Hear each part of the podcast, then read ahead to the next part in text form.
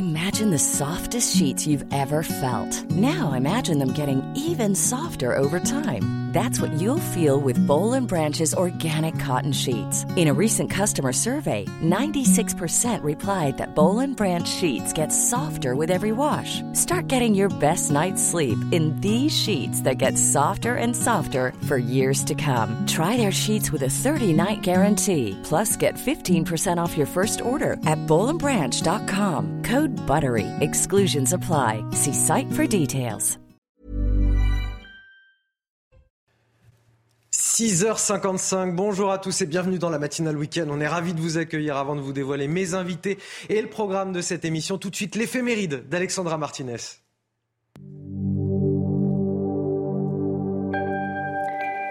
Chers amis, bonjour. Le saint de ce jour est un des plus grands papes de l'histoire, Saint Pie V. Son vrai nom est Antonio Ghislieri. Né en 1504 dans une famille de paysans plutôt aisés, il était berger avant d'être envoyé à l'école chez les dominicains. Passons sur les détails de son étonnante ascension, mais retenons qu'en 1566, il est élu pape au terme d'un conclave très rapide. C'est une période difficile pour Rome, qui doit faire face à la réforme protestante qui se répand partout. Vous le savez, un grand concile a été réuni pour faire face à ce défi, le concile de Trente. Il a duré de 1545 à 1563. Ce qu'il faut retenir, c'est que Saint Pie V fut le pape qui mit en application ce concile historique qui a conduit à des profondes réformes dans l'Église. Saint Pie V va encourager la réforme du clergé et lutter contre les scandales. Il va faire rédiger un nouveau missel et traduire le catéchisme dans les langues nationales. Il va soutenir les travaux de théologie. La liste est longue. On retient aussi de lui qu'il a permis de mettre fin à la menace que faisaient peser les Ottomans sur l'Europe en montant une puissante coalition qui va remporter la célèbre bataille de Lépante en 1571. Il meurt l'année suivante au terme d'un pontificat assez court, mais d'une incroyable densité. Et voici le dicton du jour que l'on doit à Saint Robert de Molem, célébré aussi aujourd'hui la pluie le jour de Saint-Robert, de bon vin remplira ton verre. C'est tout pour aujourd'hui. À demain, chers amis. Ciao. Et après ce sympathique dicton du jour, bah, les invités du jour surtout. William Tay, bonjour. Bonjour. Président euh, du Cercle de réflexion, le millénaire qui va commenter l'actualité euh, avec moi ce matin. Et avec Arnaud Benedetti également, bonjour. Bonjour. Arnaud Benedetti, rédacteur en chef de la revue politique et parlementaire. Il y a de l'électricité dans l'air, non pas sur ce plateau, mais dans l'air euh, de France, sur le territoire. La météo tout de suite de votre dimanche, et c'est avec Claire Delorme. Votre programme avec les déménageurs bretons, des déménagements d'exception. On dit chapeau les bretons. Information sur déménageurs-bretons.fr. La météo avec Groupe Verlaine. Solution de centrale photovoltaïque avec option de stockage pour profiter de la lumière, même en cas de coupure. Bonjour à tous. Alors, en effet, des orages encore présents dans l'après-midi, mais avant cela, place un temps temporairement plus calme. Je dis bien temporairement, car il prévoit encore d'être bien agité. On retrouvera surtout davantage d'éclaircies, donc des Hauts-de-France en direction de l'Alsace, avec encore quelques brumes et brouillards en direction du Pays de Caux. Plus on va vers le sud, plus ce sera dégradé, avec des pluies beaucoup plus marquées vers l'extrême sud-est. Et ça, c'est plutôt une bonne nouvelle en cette période de sécheresse. En revanche, donc dans l'après-midi, eh bien de nombreuses averses vont tourner à l'orage, donc des orages isolés, mais qui pourraient être localement marqués avec en prime des chutes de grêle, donc soyez bien prudents. De la pluie qui continue toujours de tomber, que ce soit donc des Alpes du Nord en direction de la Corse ça sera beaucoup plus calme au prix du vent vers le Languedoc-Roussillon et vers eh bien l'Occitanie. Partout ailleurs, là aussi un petit peu plus calme, que ce soit donc euh, de la Normandie en direction de la région Rhône-Alpes. On verra un petit peu plus le soleil, même si la tendance reste quand même assez nuageuse. Pour les températures, eh bien, elles seront comprises pour votre matinée entre 6 et 16 degrés. La maximale reviendra du côté de Perpignan. Et donc dans l'après-midi, toujours cette belle amplitude thermique entre le nord et le sud, entre 16 jusqu'à 25 degrés. Donc dans l'après-midi, nous aurons tout de même 19 degrés pour Paris, 18 degrés à Strasbourg, 21 degrés à Bordeaux et la maximale une fois de plus euh, pour Perpignan. C'était votre programme avec les déménageurs bretons, des déménagements d'exception. On dit chapeau les bretons. Information sur déménageurs-bretons.fr. Vous avez regardé la météo avec Groupe Verlaine. Isolation thermique par l'extérieur avec aide de l'État. Groupe Verlaine, le climat de confiance. Il est 7h, William T. Arnaud Benedetti, j'espère que vous êtes en forme. Voici les titres de votre journal à la une. Emmanuel Macron aura échappé à, l'image tant redoutée, celle des cartons rouges et des sifflets brandis par les spectateurs du Stade de France. La sécurisation de la finale de la Coupe de France était telle qu'elle rendait toute contestation presque impossible dans l'enceinte du stade. L'exécutif qui avait tenté en vain d'interdire tout rassemblement syndical à l'extérieur renvoie néanmoins une image fébrile sur les dents. Quant à la CGT, elle n'aura pas eu la vitrine escomptée. Contrairement aux joueurs sur la pelouse du stade, c'était plutôt match nul entre le chef de l'État et les syndicats. Prochain match demain pour la grande mobilisation, bien sûr, du 1er Un 1er mai qui sera justement placé sous haute sécurité. 12 000 policiers et gendarmes mobilisés, dont 5 000 rien que pour la capitale. Des forces de l'ordre qui pourront notamment recourir aux drones pour le maintien de l'ordre. Les renseignements territoriaux attendent jusqu'à 2000 éléments radicaux. Pour certains venus de l'étranger. Alors à quoi faut-il s'attendre? On fera le point complet dans ce journal. Et puis à quand de nouvelles négociations entre les industriels et la grande distribution Face à des prix qui ne baissent pas, la consommation des Français est en chute. On rogne sur les produits d'hygiène et de beauté, mais aussi sur les produits d'entretien, les surgelés. Et le plus dur dans tout ça, c'est que le montant du ticket de caisse continue de grimper. Notre reportage à vos côtés à la fin de cette édition. Les communicants de l'Elysée ont dû être euh, soulagés hier. Le fiasco a été évité pour Emmanuel Macron au Stade de France. Pas de carton rouge ou de sifflet, ou du moins pas suffisamment visible ni suffisamment fort. Il faut dire qu'ils avaient été euh, saisis au préalable par les 1500 stadiers qui avaient été euh, mobilisés, que le dispositif de sécurité était lui aussi euh, inédit, 3000 policiers et gendarmes. Le chef de l'État qui n'a pas pris de risque, il a salué les joueurs non pas sur la pelouse du stade, mais dans les couloirs à la sortie des vestiaires. Retour sur cette soirée avec Clémence Barbier. Quelques minutes avant le coup d'envoi du match, c'est un président tout sourire qui salue les joueurs de Nantes et Toulouse dans le couloir menant au terrain et non sur la pelouse comme le veut parfois la coutume. Un protocole aménagé pour éviter d'attiser les tensions autour du chef de l'État. 3000 policiers et gendarmes déployés, des barrières anti-envahissement de terrain installées dans les virages du stade, ce que craignait la préfecture, des débordements, des sifflets, des cartons rouges brandis par les supporters à la demande des syndicats, notamment à la 49e minute, en référence à l'article 49.3 pour faire passer la réforme des retraites. Mais le mouvement de contestation espéré n'a guère été audible. Franchement, je suis très sincère là-dessus, il n'y a pas eu de carton. On était prévenus avant.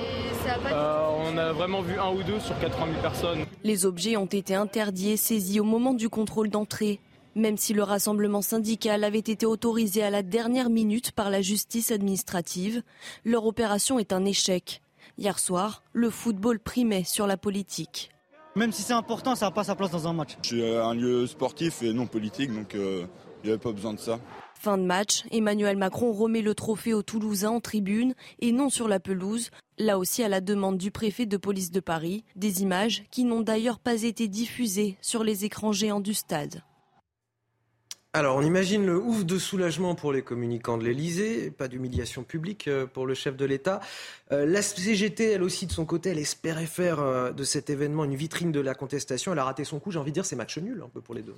Moi, je suis pas sûr qu'elle ait raté son coup. Moi, ce que je constate, c'est qu'en effet, euh, si vous voulez, les effets négatifs euh, de cette euh, mobilisation ont été neutralisés, on l'a vu, par différents dispositifs. Euh, d'abord, quand même, qu'on le veuille ou non, l'arrêté, même s'il a été cassé par le référé, l'arrêté du préfet de police a vraisemblablement désorganisé en partie le processus de mobilisation, puisque le référé est arrivé quasiment deux heures avant le début du match, ou deux heures et demie avant le début du match. Donc ça, c'est une réalité. Ensuite, quand même, ce qu'il faut retenir, et vous l'avez justement dit, c'est que toute cette préparation pour sanctuariser cet événement, c'est-à-dire ce déploiement de forces de police, cette fébrilité, euh, en effet, euh, des communicants de l'Élysée, traduisent d'une certaine manière l'extrême fragilité du pouvoir euh, dans le moment que nous traversons.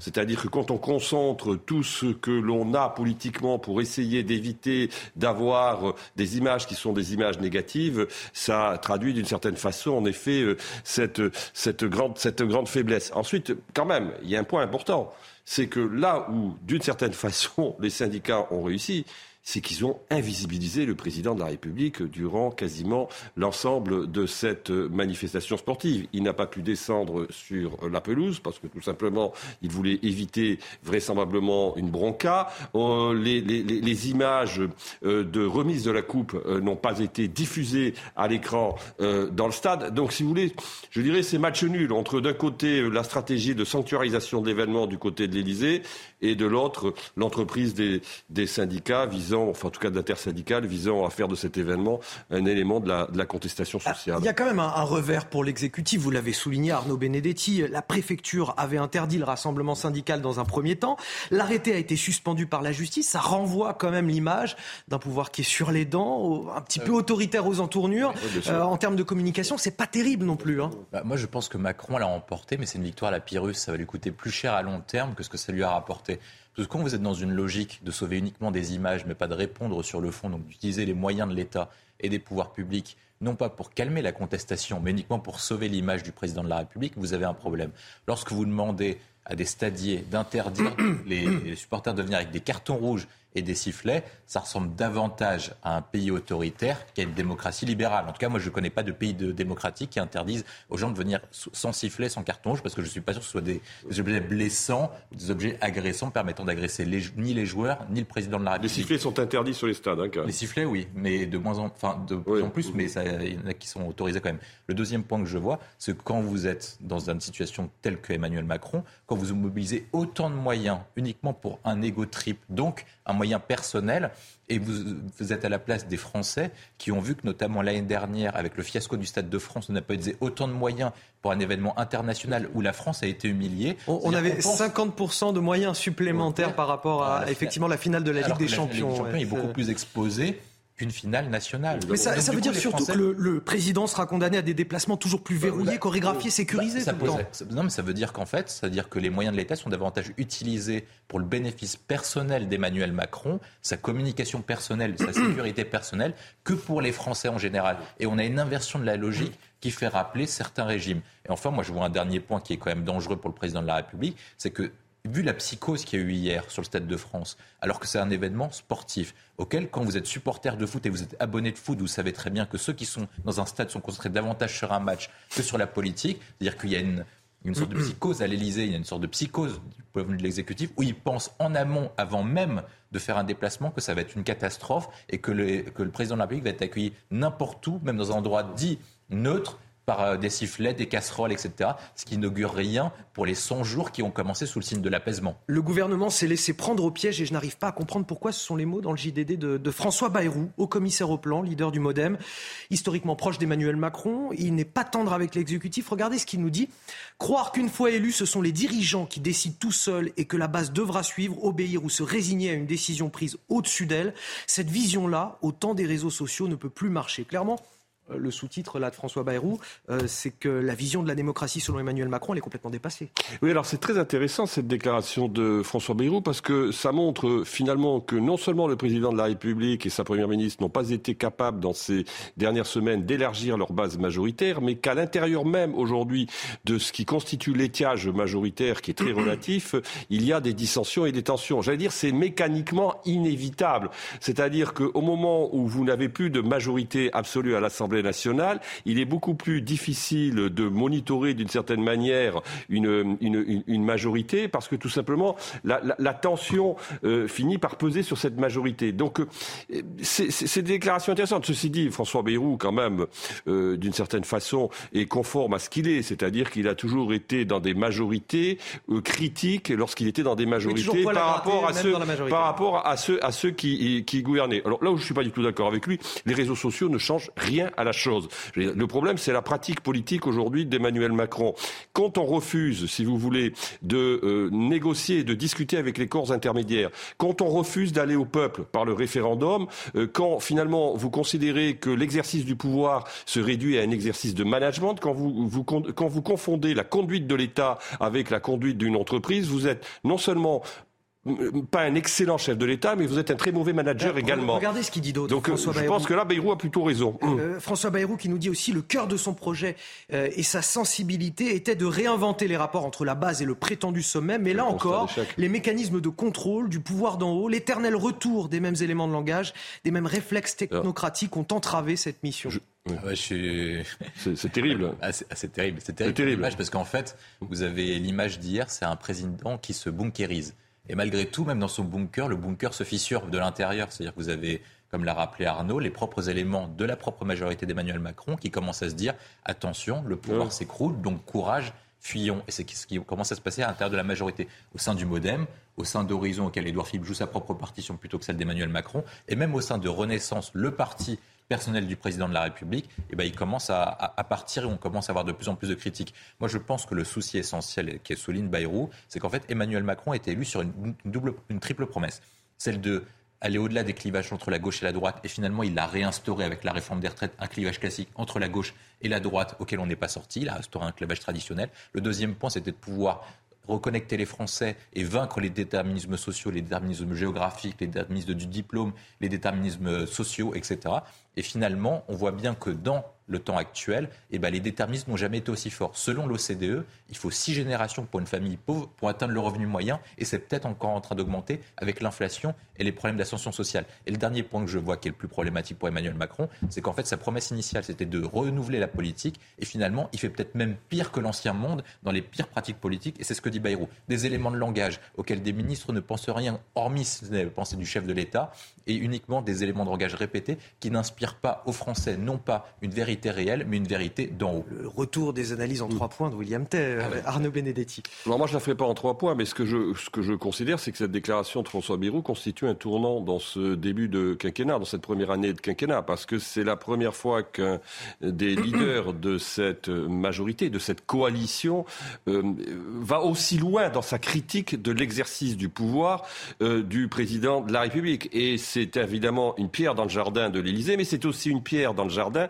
de Matignon, parce qu'on sait très bien qu'aujourd'hui, Madame Borne est en CDD, on le sait depuis euh, la déclaration d'Emmanuel Macron suite à la promulgation du texte sur les retraites, et qu'on voit déjà un certain nombre de responsables politiques se positionner pour l'après-Borne. Mais je fais partie de ceux qui pensent qu'un changement de Premier ministre ne changera rien fondamentalement à la situation dans laquelle on se retrouve aujourd'hui. Allez, prochaine étape de la bataille contre la réforme des retraites. Demain, lundi 1er mai.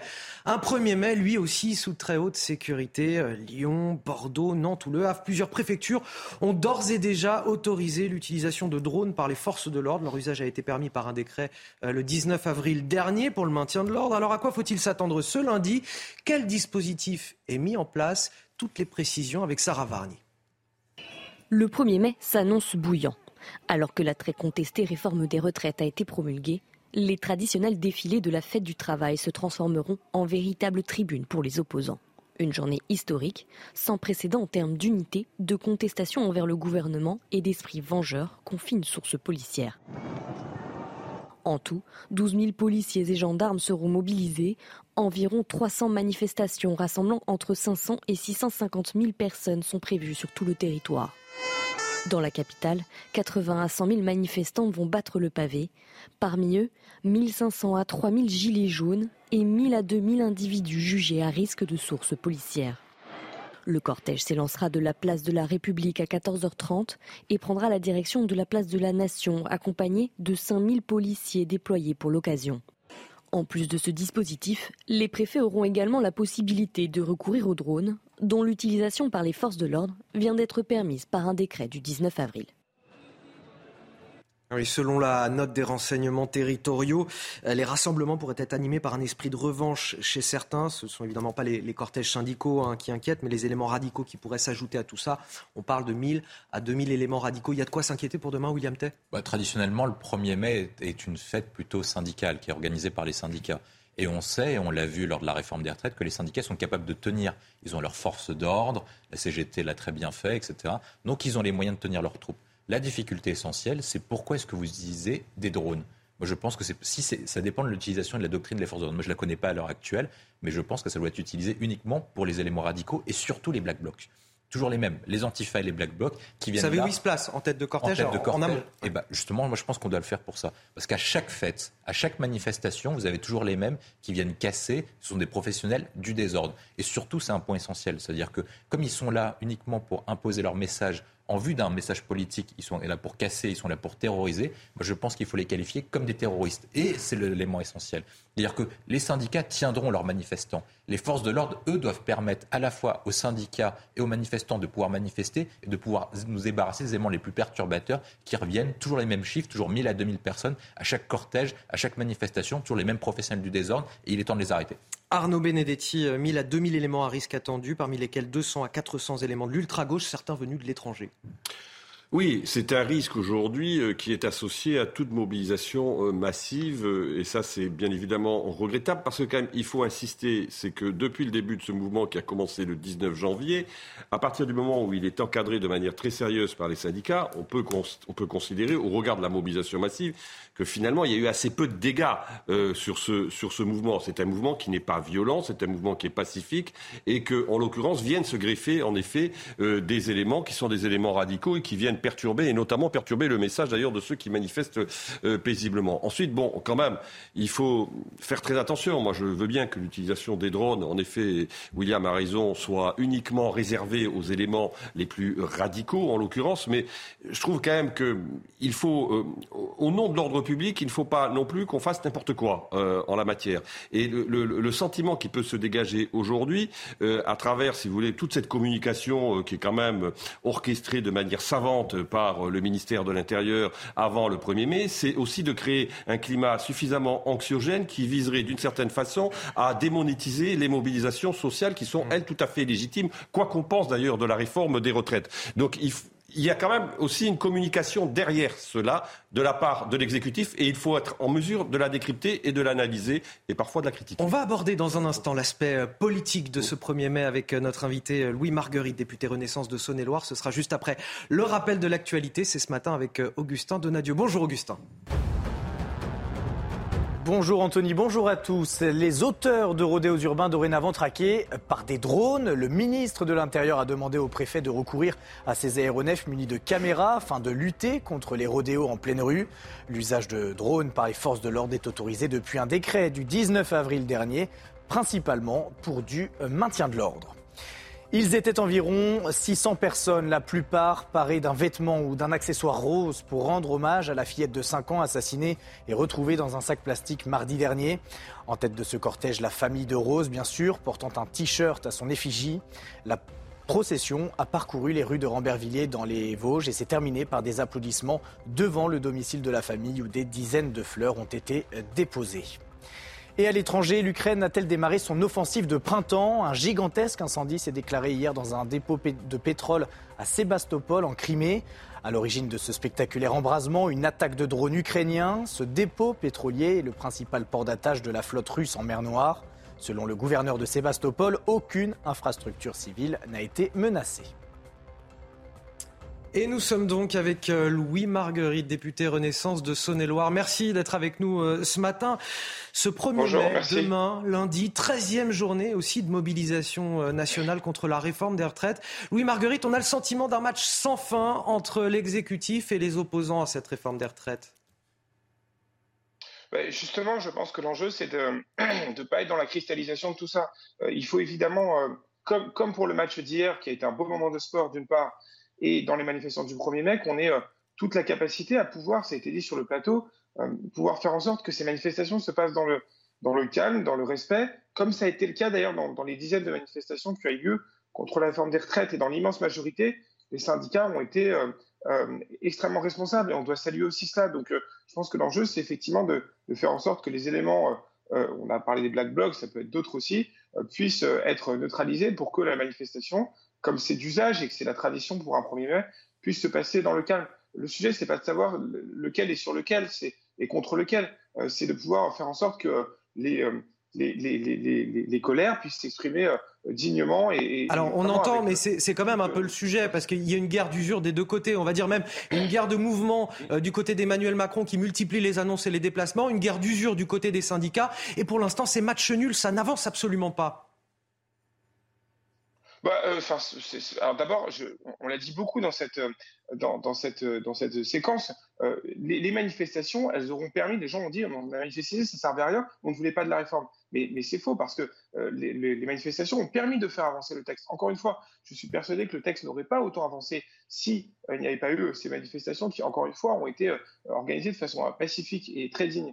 Et puis par ailleurs, le, sujet, euh, c'est justement de sortir de cette cristallisation et de cette guerre sur ça n'avance pas. D'abord, la loi, elle a été euh, euh, votée, promulguée, on est dans sa phase d'écriture des décrets, donc il y a encore aussi des débats, des sujets qui ont été remis d'ailleurs dans les discussions entre les organisations syndicales, organisations patronales et le gouvernement. Donc si au contraire, ça doit pouvoir avancer, avec les colères qui s'expriment dans les lieux, mais aussi dans euh, les différents instances de travail qui vont être lancées. Et il y a vraiment eu une porte ouverte qui a été lancée par le gouvernement. Nous, ce sera le cas aussi sur le, partage de la valeur. Il y a une loi très importante qui va arriver au Parlement et qui va faire euh, l'objet de, j'imagine, de débats. Et, on entend bien toutes les questions de pénibilité du travail, d'emploi des seniors, de, partage de la valeur, effectivement, vont être les prochaines questions sur lesquelles le gouvernement va vouloir s'attarder, peut-être pour réussir à faire enfin tourner la page de cette réforme des retraites. Mais en attendant, tout avance un petit peu à marche forcée. Il y a une forme de verticalité euh, du pouvoir. C'est ce qu'a souligné d'ailleurs François Bayrou. J'en parlais tout à l'heure et je vous ressoumets euh, ce que disait François Bayrou. Croire qu'une fois élu, ce sont les dirigeants qui décident tout seuls et que la base devra suivre, obéir ou se résigner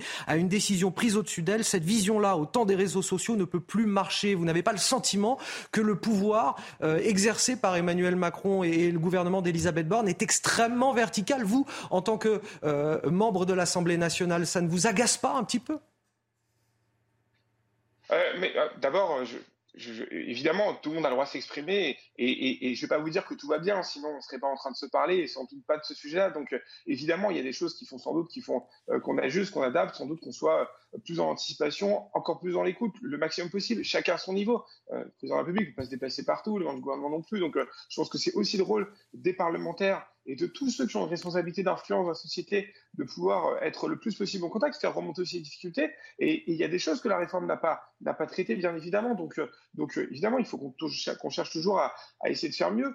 moi, je peux dire, je vous dis, on a parlé de technocratie, j'étais technocrate avant. Enfin, en tout cas, ceux qu'on qualifie technocrate, je peux vous dire que on essaie beaucoup plus d'être dans l'anticipation, de faire partager les textes avant, y compris avec ceux qui ne sont pas dans la majorité présidentielle. Donc, il faut qu'on fasse mieux, plus vite, plus fort. Il ne faut pas qu'on qu'on qu fasse d'économie de notre énergie. Et, et, voilà, donc je pense que c'est le seul enjeu et qu'on soit sur des choses concrètes. Merci. Merci à vous, euh, Louis Marguerite, député euh, Renaissance euh, de Saône-et-Loire, d'avoir accepté de témoigner sur notre antenne ce matin. Dans le reste de l'actualité, ce braquage spectaculaire hier, place Vendôme, au nez du ministère de la Justice, trois individus à bord de deux motos se sont présentés devant une bijouterie armée. Il était aux alentours de 13h45. Le préjudice s'élève à plusieurs millions d'euros. Le récit, Mathilde Couvier-Flornois. Sur cette vidéo, trois individus à moto stationnent et semblent faire le guet devant la bijouterie Bulgarie.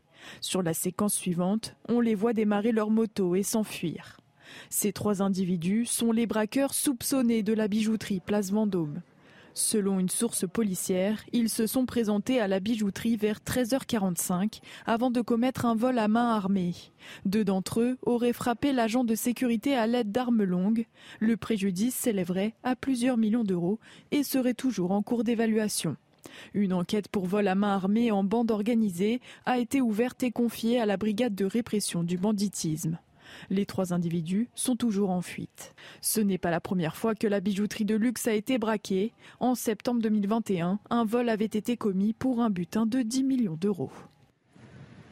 Et puis la consommation des Français, elle a baissé de 1,5% en moyenne, mais quand on y regarde de plus près, en fonction euh, de la composition des foyers et du niveau de vie, la chute est parfois plus drastique. Ce sont euh, les produits d'hygiène et de beauté euh, qui en font les frais car ils sont considérés comme moins essentiels. Le paradoxe de tout ça, c'est que malgré tout, la baisse de la consommation euh, en volume. Le ticket de caisse, lui, reste toujours plus élevé. Regardez ce reportage de Charles Baget avec Sarah Fenzari. Les Français à l'heure de la privation. En moyenne, les foyers de 4 personnes et plus ont acheté presque 4% de produits en moins en ce début d'année. Quand on regarde le prix des escalops de poulet, c'est honteux. Fromage, radis, jambon, pain au chocolat, céréales. Pour ce père de famille nombreuse, avec l'inflation, les repas ont été modifiés. Quand je compare, par exemple, le saucisson qui était à 2,99 qui passe à 3,29, ben c'est terminé. Je prends plus de saucisson. Les produits frais sont fortement touchés et d'autres sont délaissés. avec une baisse de 5% sur les produits d'hygiène et d'entretien. On, fait moins de machines. moins de machines, on réduit ailleurs, on dose mieux. on va au plus simple, on va au vinaigre blanc, comme faisaient nos arrière-grands-parents. Un retour dans l'ancien temps. Ceux qu'ils peuvent continuent de se faire plaisir. Les desserts, les confiseries, les sodas n'ont pas vu leur volume de vente se contracter. Mais pour limiter la facture, c'est la chasse aux bonnes affaires. Bah, on va tourner vers les produits premier prix, le moins cher, le moins cher, etc. Et on attend la promo. Le gouvernement a appelé les industriels de l'agroalimentaire à faire un effort sur le prix de leurs produits. Ce à quoi l'industrie a répondu qu'il n'y aurait pas de renégociation généralisée. Alors justement, est-ce qu'il faut que les industriels acceptent d'urgence de, renégocier les prix? On sait qu'ils l'ont fait il n'y a pas longtemps avec la grande distribution, qu'ils le font que seulement une fois par an. Mais là, les prix des matières premières commencent à baisser les prix des matières commencent à baisser, mais ils ont déjà en fait impacté dans leur marge et dans leur, leur prévision en fait les, la baisse des prix. Donc là, ils veulent reconstituer leur marge et attendre un petit peu avant de, renégocier. Et revenir, c'est ils, ont déjà fait un effort. Et ils considèrent que c'est plus à eux de faire un effort, mais c'est au gouvernement de le faire. Et qui a des moyens de le faire pour deux raisons. Moi, je pense que le sujet. Bruno Le Maire a appelé les industriels à renégocier plutôt. Hein. Oui, oui, mais moi je pense qu'ils se trompent de logique depuis un an, que ce soit sur l'énergie et sur l'alimentaire eux considèrent qu'il faut faire ce qu'on appelle le délescage, la, sobriété, c'est ça qu'ils appellent. Donc du coup que les Français doivent consommer mieux et, moins, et de la même façon sur l'énergie et sur l'alimentaire. Et je pense que ça pose problème parce que ça conduit à ce que j'appelle moi la décroissance, la moins, moins de consommation d'énergie, moins de consommation alimentaire, moins de croissance économique, et en fait on rentre dans une spirale auquel on est en baisse constante. Moi je pense qu'il faut inverser la logique. Si par le gouvernement veut baisser les prix, il a qu'à baisser les taxes, à la fois sur les prix, sur l'alimentation et également sur les salaires pour donner plus de pouvoir d'achat aux personnes. Et deuxième point, ils ont moyen d'agir, c'est permettre d'augmenter plus de production. Parce que si vous avez plus de produits sur le marché, eh ben, les produits dépasseront la demande et donc du coup, les prix baisseront à long terme. Allez, on va marquer une courte pause. On revient dans un instant, messieurs. Euh, on parlera à nouveau du, 1er mai, fête du travail, 13e journée de mobilisation contre la réforme des retraites. Ce match sans fin. Les syndicats espèrent une mobilisation historique, un raz-de-marée populaire. On attend entre 500 et 650 000 personnes dans les rues de France. On en discute juste après la pause.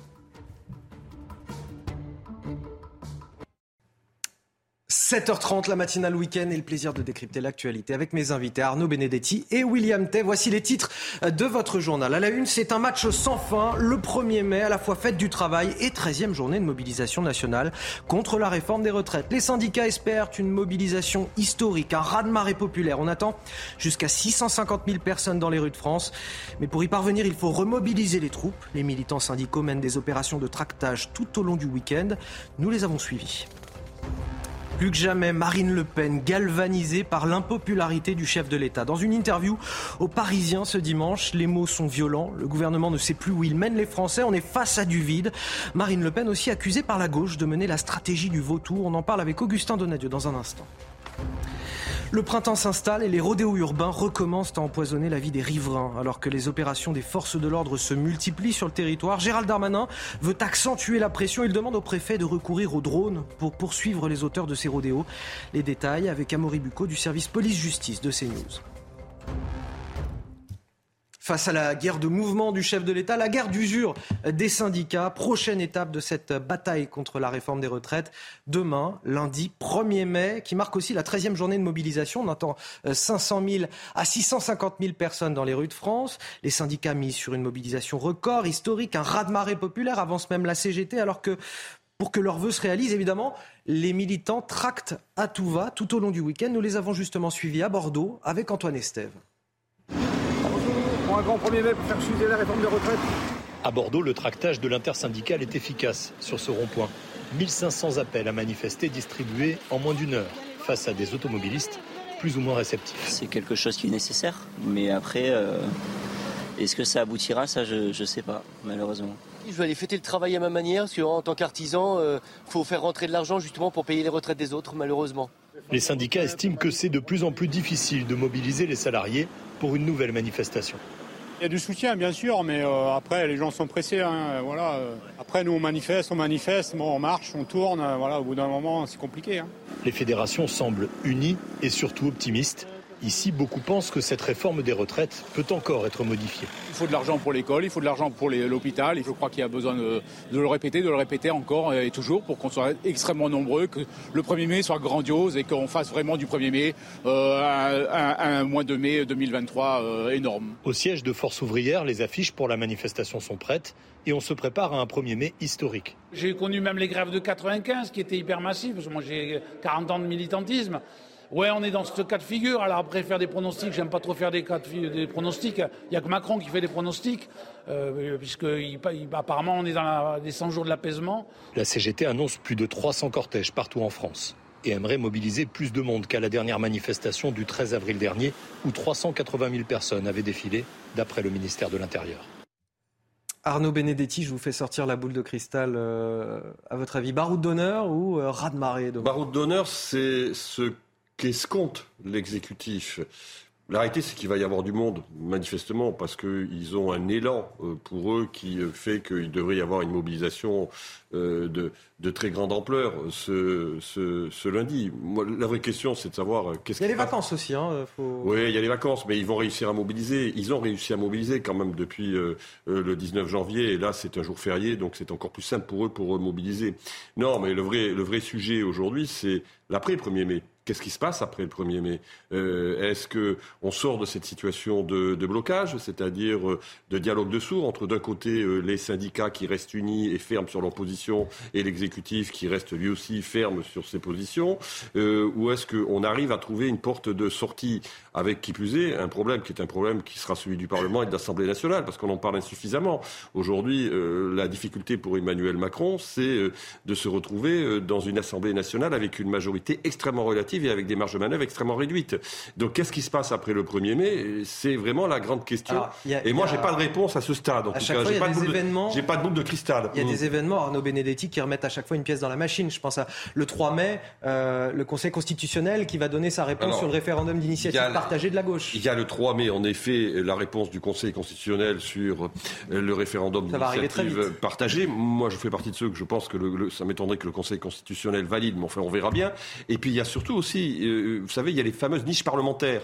Et le groupe Lyotte, qui est le groupe euh, qui avait défendu la motion de censure, euh, présenté la motion de censure transpartisane, veut, au début juin, je crois que c'est le 6 ou le 7 juin, présenter une proposition de loi qui abrangerait la, loi qui vient d'être votée. Et le, côté, j'allais dire, facilitant de l'initiative de Lyotte, c'est que un texte peut être adopté à la majorité simple, en l'occurrence. Donc, si vous voulez, il y est possible que politiquement, quand on discute, moi ça m'est arrivé de discuter avec quelques parlementaires du groupe Lyot, eux ils sont assez confiants sur la possibilité, en tout cas en première lecture, de parvenir à faire adopter ce texte, qui créera encore un élément de tension supplémentaire dans, une, dans un contexte qui n'en manque déjà pas.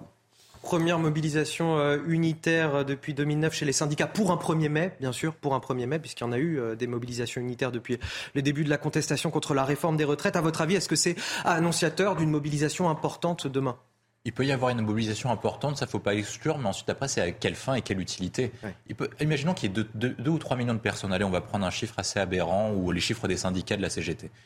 Qu'est-ce que ça change? Est-ce qu'Emmanuel Macron va retirer son texte? Est-ce qu'Emmanuel Macron ne veut pas publier les décrets d'application? Évidemment qu'il va le faire. Surtout qu'avec la baisse de la note la bête française sur la dette, il est obligé en fait de maintenir sa réforme. Un, signal extérieur qui nous impose évidemment. C'est euh, pire. Le, fait que la note ait baissé ce week-end l'oblige à, prendre les décrets d'application. On, rappelle que cette note, c'est euh, l'agence Fitch qui l'a et, et, ça détermine aussi nos capacités d'emprunt. D'emprunt à long terme. Bien sûr. Notre emprunt, la charge qu'on appelle la charge de la dette, donc les taux d'intérêt sur la dette, sont passés l'année dernière de 35 à 50 milliards d'euros.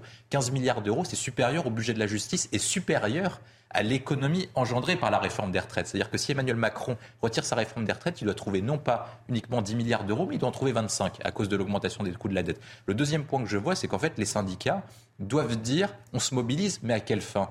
Pouvez pas changer de gouvernement, vous ne pouvez pas contraindre Emmanuel Macron à retourner aux urnes et vous ne pouvez pas contraindre Emmanuel Macron à retirer son texte. il reste qu'une seule possibilité que moi je vois la plus intéressante, c'est l'arrivée des casseroles et des casserolinades ou des casseronades qui en fait empêchent Emmanuel Macron de se déplacer, au fait qui donnent une image négative. Ils ne peuvent pas gagner eux-mêmes, mais par contre, ils peuvent bloquer Emmanuel Macron en le contraignant à l'immobilisation. Et je trouve que c'est l'élément le plus important qui signe en fait Emmanuel Macron en marche, comme il a lancé son mouvement en 2016. Bah, finalement, il est vers l'immobilisme. Nous sommes avec euh, Pascal Bito Panelli, expert en, sécurité. Bonjour à vous. Euh, on a voulu vous joindre euh, ce matin pour évoquer l'aspect sécuritaire de, cette manifestation. Selon les renseignements territoriaux, on a des rassemblements qui pourraient être animés par un, esprit de revanche chez certains demain. On évoque 1000 à, à 2000 éléments à risque. quels sont leurs profils? Est-ce qu'il y a effectivement des risques de débordement demain? Écoutez, demain, ça sera euh, en tout état de cause un 1er mai qui ne sera pas comme les autres. il ne sera pas comme les autres au niveau de la densité. On risque d'avoir beaucoup de monde par rapport au 1er mai précédent. Et par ailleurs, il ne sera pas, comme vous l'avez dit, euh, euh, identique concernant l'esprit. On a un esprit demain qui sera offensif, vengeur, très déterminé, avec naturellement l'obligation pour les forces de l'ordre d'avoir un double schéma opérationnel c'est-à-dire celui de gérer de manifestations. Une manifestation en service d'ordre, c'est-à-dire qui est pacifique, qui se passe bien, en cogestion entre les manifestants, les syndicats et les forces de l'ordre, et une tête de cortège, forcément, avec des gens très radicalisés, violents, c'est toujours les mêmes, les anticapitalistes, les anti-autoritaires, euh, qui viennent euh, en tête de cortège au sein d'une nébuleuse et qui transforment la manifestation en un champ de bataille euh, au sein duquel ils s'infiltrent, ils évoluent, ils attaquent et ils disparaissent. Alors on parle aussi d'éléments venus de l'étranger parmi ces euh, personnes de l'ultra-gauche. On parle également aussi de gilets jaunes, peut-être 1500 à, à 3000 gilets jaunes. C'est ça, on aura beaucoup d'éléments à risque et autour de ces ultra-radicaux, on a des gens qui viennent s'agréger, gilets jaunes, gens très radicalisés, donc une journée à traiter euh, avec beaucoup de vigilance. C'est pourquoi, euh, vous l'avez vu, le ministère de l'Intérieur a décidé de, mettre un dispositif euh, dimensionné et calibré à hauteur de cette journée qui, je l'espère, se passera au mieux. Effectivement, 12 000 policiers et gendarmes mobilisés à travers le pays, 5 000 rien que pour la capitale, et surtout dans plusieurs villes, euh, je pense à Lyon, euh, Nantes, euh, l'utilisation de drones a été annoncée par la préfecture. Justement, quel avantage stratégique ça donne sur la police, sur les forces de l'ordre, ces drones?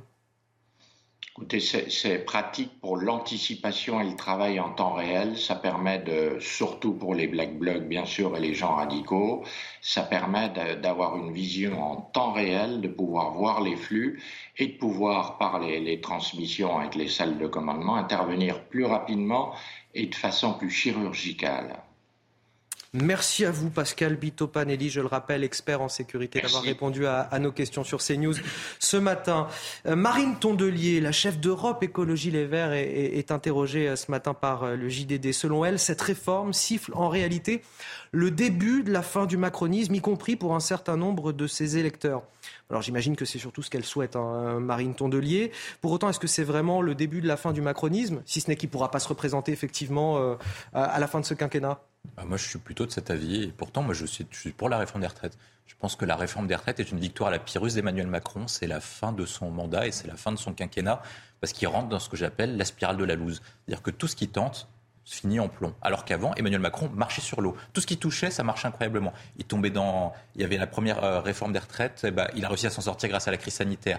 Même pendant la crise sanitaire et même pendant l'élection présidentielle, il a eu la guerre en Ukraine. Il avait eu toujours quelque chose qui était positif, événement extérieur ou événement interne, qui a pu le sauver. Cette fois-ci, Emmanuel Macron, maintenant, tout ce qui touche se transforme en plomb. C'est-à-dire que tout ce qui tente, foire. Il va au Stade de France, ça marche pas. Il fait un déplacement, il y a des casseroles. Il tente une réforme des retraites pour économiser 10 milliards d'euros afin de sauver la stabilité de la dette de la France. Et ben au final, Fitch baisse quand même la note. Et en fait, tout ce qui va. Il en a traversé des crises. Oui, mais il en a traversé des crises. Il tente une opération à Mayotte qui est plutôt, moi je trouve plutôt bonne à Mayotte. Et ben le juge administratif euh, bloque son opération. Et en fait, maintenant, tout ce qui commence à tenter arrive dans la spirale de la loose. Et pourquoi je parle de spirale de la loose? Parce qu'en fait, il est arrivé à un stade où sa base électorale et son capital politique est inférieur à 33%. Quand vous avez moins de 33% de capital politique, un, vous ne pouvez pas gouverner le pays, et deux, vous arrivez au moment où tout le monde commence à vous lâcher, à commencer par vos propres amis. C'est-à-dire que sur cette table, face à mes deux contradicteurs, je dois être le seul maintenant à défendre Emmanuel Macron. C'est-à-dire que vous avez deux personnes contre vous et c'est le moment où chacun commence à reculer, même au sein de sa propre base électorale. Quand vous passez en dessous de 33%, vos propres électeurs commencent à douter et quand vos propres électeurs commencent à douter, vous arrivez dans le même stade que François Hollande, un enlisement profond du quinquennat auquel on pose la question est-ce que le macronisme était une sorte de gaullisme? Eh ben, Est-ce que quelqu'un va se réclamer du macronisme en 2027 en vue de la prochaine élection présidentielle? J'en suis pas sûr. La spirale de la loose, dit-il avec euh, le plus grand sérieux du monde, sans même sourire pendant sa démonstration. Euh, Arnaud Benedetti. Non, mais de toute façon, vous venez tout à l'heure de parler de l'interview de François Bayrou, qui est très intéressante. Aujourd'hui, là où je rejoins Marine Tondelier, c'est que vous avez des fractures qui s'expriment à l'intérieur de la majorité. Quand vous avez un syndicat comme la CFDT, qui n'était pas un syndicat hostile à Emmanuel Macron, qui parle à travers la voix de son leader, M. Laurent Berger, euh, de crise démocratique, quand vous avez un intellectuel comme Pierre Rosanvallon, qui euh, euh, lui aussi n'était pas hostile en 2017 à Emmanuel Macron, qui parle de crise démocratique, ça veut dire que vous avez un certain nombre de pans qui euh, avaient soutenu la Macronie, qui aujourd'hui non seulement doutent, mais sont en train de prendre leur distance avec Emmanuel Macron. Donc qu'on soit rentré dans, euh, j'allais dire, déjà l'après-Macron, c'est une évidence. Mais j'ai envie de dire, on est déjà rentré dans l'après-Macron depuis le résultat des élections législatives de 2022, ce que Emmanuel Macron n'a pas voulu véritablement interpréter comme tel, c'est-à-dire que les Français lui avaient envoyé une Assemblée nationale qui voulait que, qui souhaitait que cette Assemblée nationale le place d'une certaine manière sous contrôle. En tout cas, exerce un véritable contre-pouvoir. Il ne fait pas cette lecture politique. Donc, il, il, fait une lecture politique qui est conforme à ses prérequis idéologiques ou à ses prérequis politiques qui ne correspond pas à la réalité de la situation. Donc oui, on est rentré dans la Macron. Allez, on va passer d'une euh, Marine à l'autre, cette fois Marine Le Pen. Le gouvernement ne sait pas où il emmène les Français. Ce sont euh, les mots de la chef du Rassemblement euh, national dans le Parisien aujourd'hui en France. Elle réunit ses troupes ce lundi au Havre pour le 1er mai. Augustin Donadieu, dans son interview, elle attaque violemment Emmanuel Macron, Elisabeth Borne et son gouvernement. Effectivement, le moins qu'on puisse dire, c'est qu'elle ne les épargne pas. L'ex-présidente du Rassemblement national commence par évoquer la crise politique que traverse le pays. La Ve République a prévu trois sorties possibles dans une crise, la dissolution euh, de l'Assemblée nationale, le référendum ou la démission du président. Or, il y renonce en parlant du président de la République. Il considère que l'usure est une stratégie, mais ce n'est pas tenable. Alors c'est ensuite que Marine Le Pen s'attaque frontalement à l'exécutif. Première cible, Elisabeth Borne. Elisabeth Borne, vous lui parlez, on est face à du vide, il y a de l'écho. Elle ne prend la parole que pour annoncer des renoncements. Ce n'est plus un gouvernement, c'est juste une administration. Plus rien n'est tenu, ils ne savent pas où ils vont ni où ils emmènent les Français. Alors l'ancienne candidate à la présidentielle euh, n'appelle pas pour autant à la démission du président Emmanuel Macron. En revanche, elle se projette mais bien sûr que je suis frustré d'être dans l'opposition. C'est pour cela que je vais essayer d'être dans la majorité la prochaine fois, c'est-à-dire gagner, mais je ne le ferai pas par des compromissions. Je ne m'appelle pas LR, moi. C'est dit. Merci Augustin Donadieu. Marine Le Pen qui euh, capitalise à, fond euh, sur l'impopularité d'Emmanuel Macron. Elle n'a pas grand-chose à faire, c'est un effet de vase communicant. Dès que la popularité euh, du chef de l'État diminue, c'est celle de Marine Le Pen qui, qui progresse. Aussi, mais parce que la NUPES a échoué. Parce que normalement, sur une réforme des retraites classique, où vous avez un combat gauche-droite auquel la droite veut relever l'âge donc porté par Emmanuel Macron et la gauche demande des mesures davantage sociales, c'est davantage la gauche qui récupère des voix. C'est ce qui s'est passé en 2010 lorsque Nicolas Sarkozy et Eric Woerth voulaient monter l'âge de la retraite de 60 à 62 ans. La gauche en avait profité et avait gagné l'élection présidentielle de 2012. Cette fois-ci, la gauche ne récupère pas, notamment la NUPES, parce qu'ils tiennent des positions qui cristallisent et qui heurtent beaucoup d'électeurs intermédiaires et populaires, notamment sur leur position sur l'immigration, sur la laïcité et sur les combats euh, culturels et, et identitaires. Et donc, du coup, Marine Le Pen capitalise sur la demande sociale. Le deuxième point, c'est qu'elle capitalise sur la demande d'ordre quand, lorsque vous avez le bordel à l'Assemblée nationale et que l'Assemblée nationale ressemble davantage à une ZAD ou à la fête de l'UMA et que dans les rues, le gouvernement est incapable de pouvoir tenir l'ordre républicain, et ben, du coup, Marine Le Pen euh, capitalise à la fois sur la demande sociale et la demande d'ordre. Là où, par contre, je mets une limite sur Marine Le Pen, c'est est-ce qu'elle va pour autant rafler la mise en 2027 Et si elle dit qu'Elisabeth Borne est du vide, et ben, Marine Le Pen aussi, c'est l'air du vide. Parce que pour gagner, il ne suffit pas uniquement de capitaliser, de profiter des faiblesses de l'adversaire, il faut également proposer une vision d'avenir et un projet. Et je ne suis pas sûr que lorsque vous confondez des turbines avec des téléphones portables, vous êtes en capacité de diriger la France. Marine Tondelier dit de Marine Le Pen, euh, elle a été inexistante dans le débat parlementaire, elle s'est tenue loin du mouvement social et en réalité, elle se délecte du délitement démocratique. C'est la stratégie du vautour, dit-elle.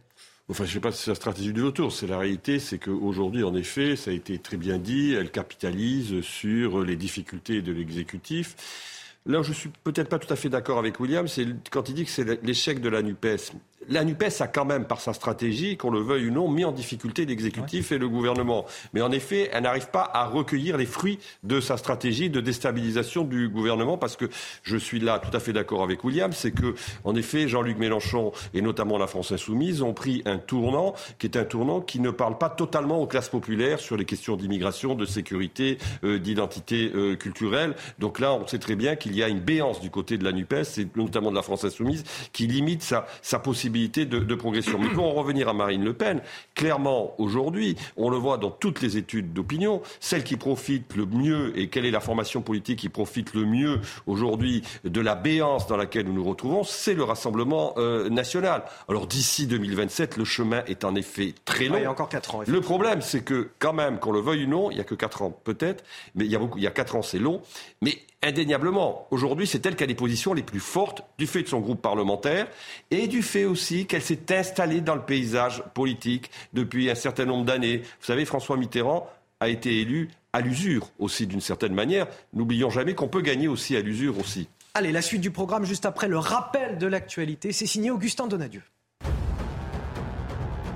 La mairie de Paris réclame 1,6 million d'euros à l'État. Après les nombreuses manifestations qui se sont déroulées dans les rues de la capitale, la municipalité ne veut pas assumer seule la remise en état des rues et du mobilier, urbain dégradé. En mai dernier, l'État avait été condamné à verser 1,4 million d'euros à la ville de Paris en compensation des dégâts causés lors des manifestations de Gilets jaunes. Au deuxième jour de sa visite en Hongrie, le pape a rencontré des réfugiés pour la plupart ukrainiens. Après avoir entendu divers témoignages, le souverain pontife a remercié les Hongrois, en particulier les associations religieuses, pour leur accueil envers les Ukrainiens, mais sans évoquer ceux d'autres nationalités. Le pape François a prêché contre l'indifférence en Hongrie, en Hongrie, dans une allusion à peine voilée aux clôtures déployées aux frontières du pays. Et une large victoire 3-0 de Lille face à Ajaccio hier soir dans le cadre de la 33e journée de Ligue 1. André Gomez ouvre le score à la 22e minute, puis double la mise à la 33e. Rémi Cabella se charge du troisième but à la 37e minute pour sceller la victoire des nordistes qui se rapprochent de l'Europe. Les Corses, eux, sont au bord de la relégation.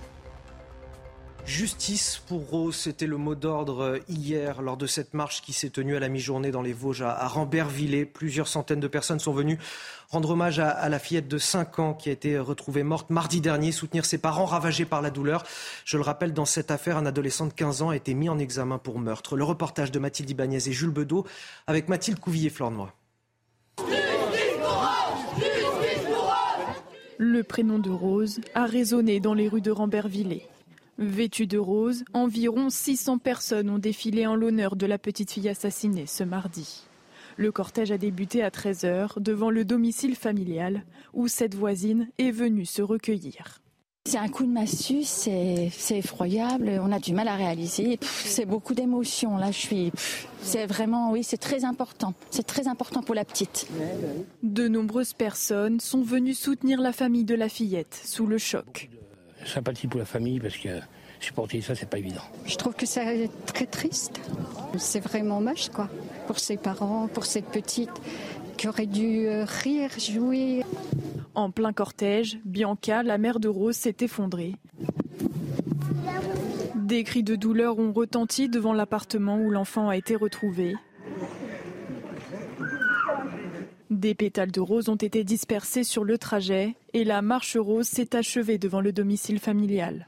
L'oncle de Rose a remercié la foule. Merci que vous partagez avec nous cette douleur.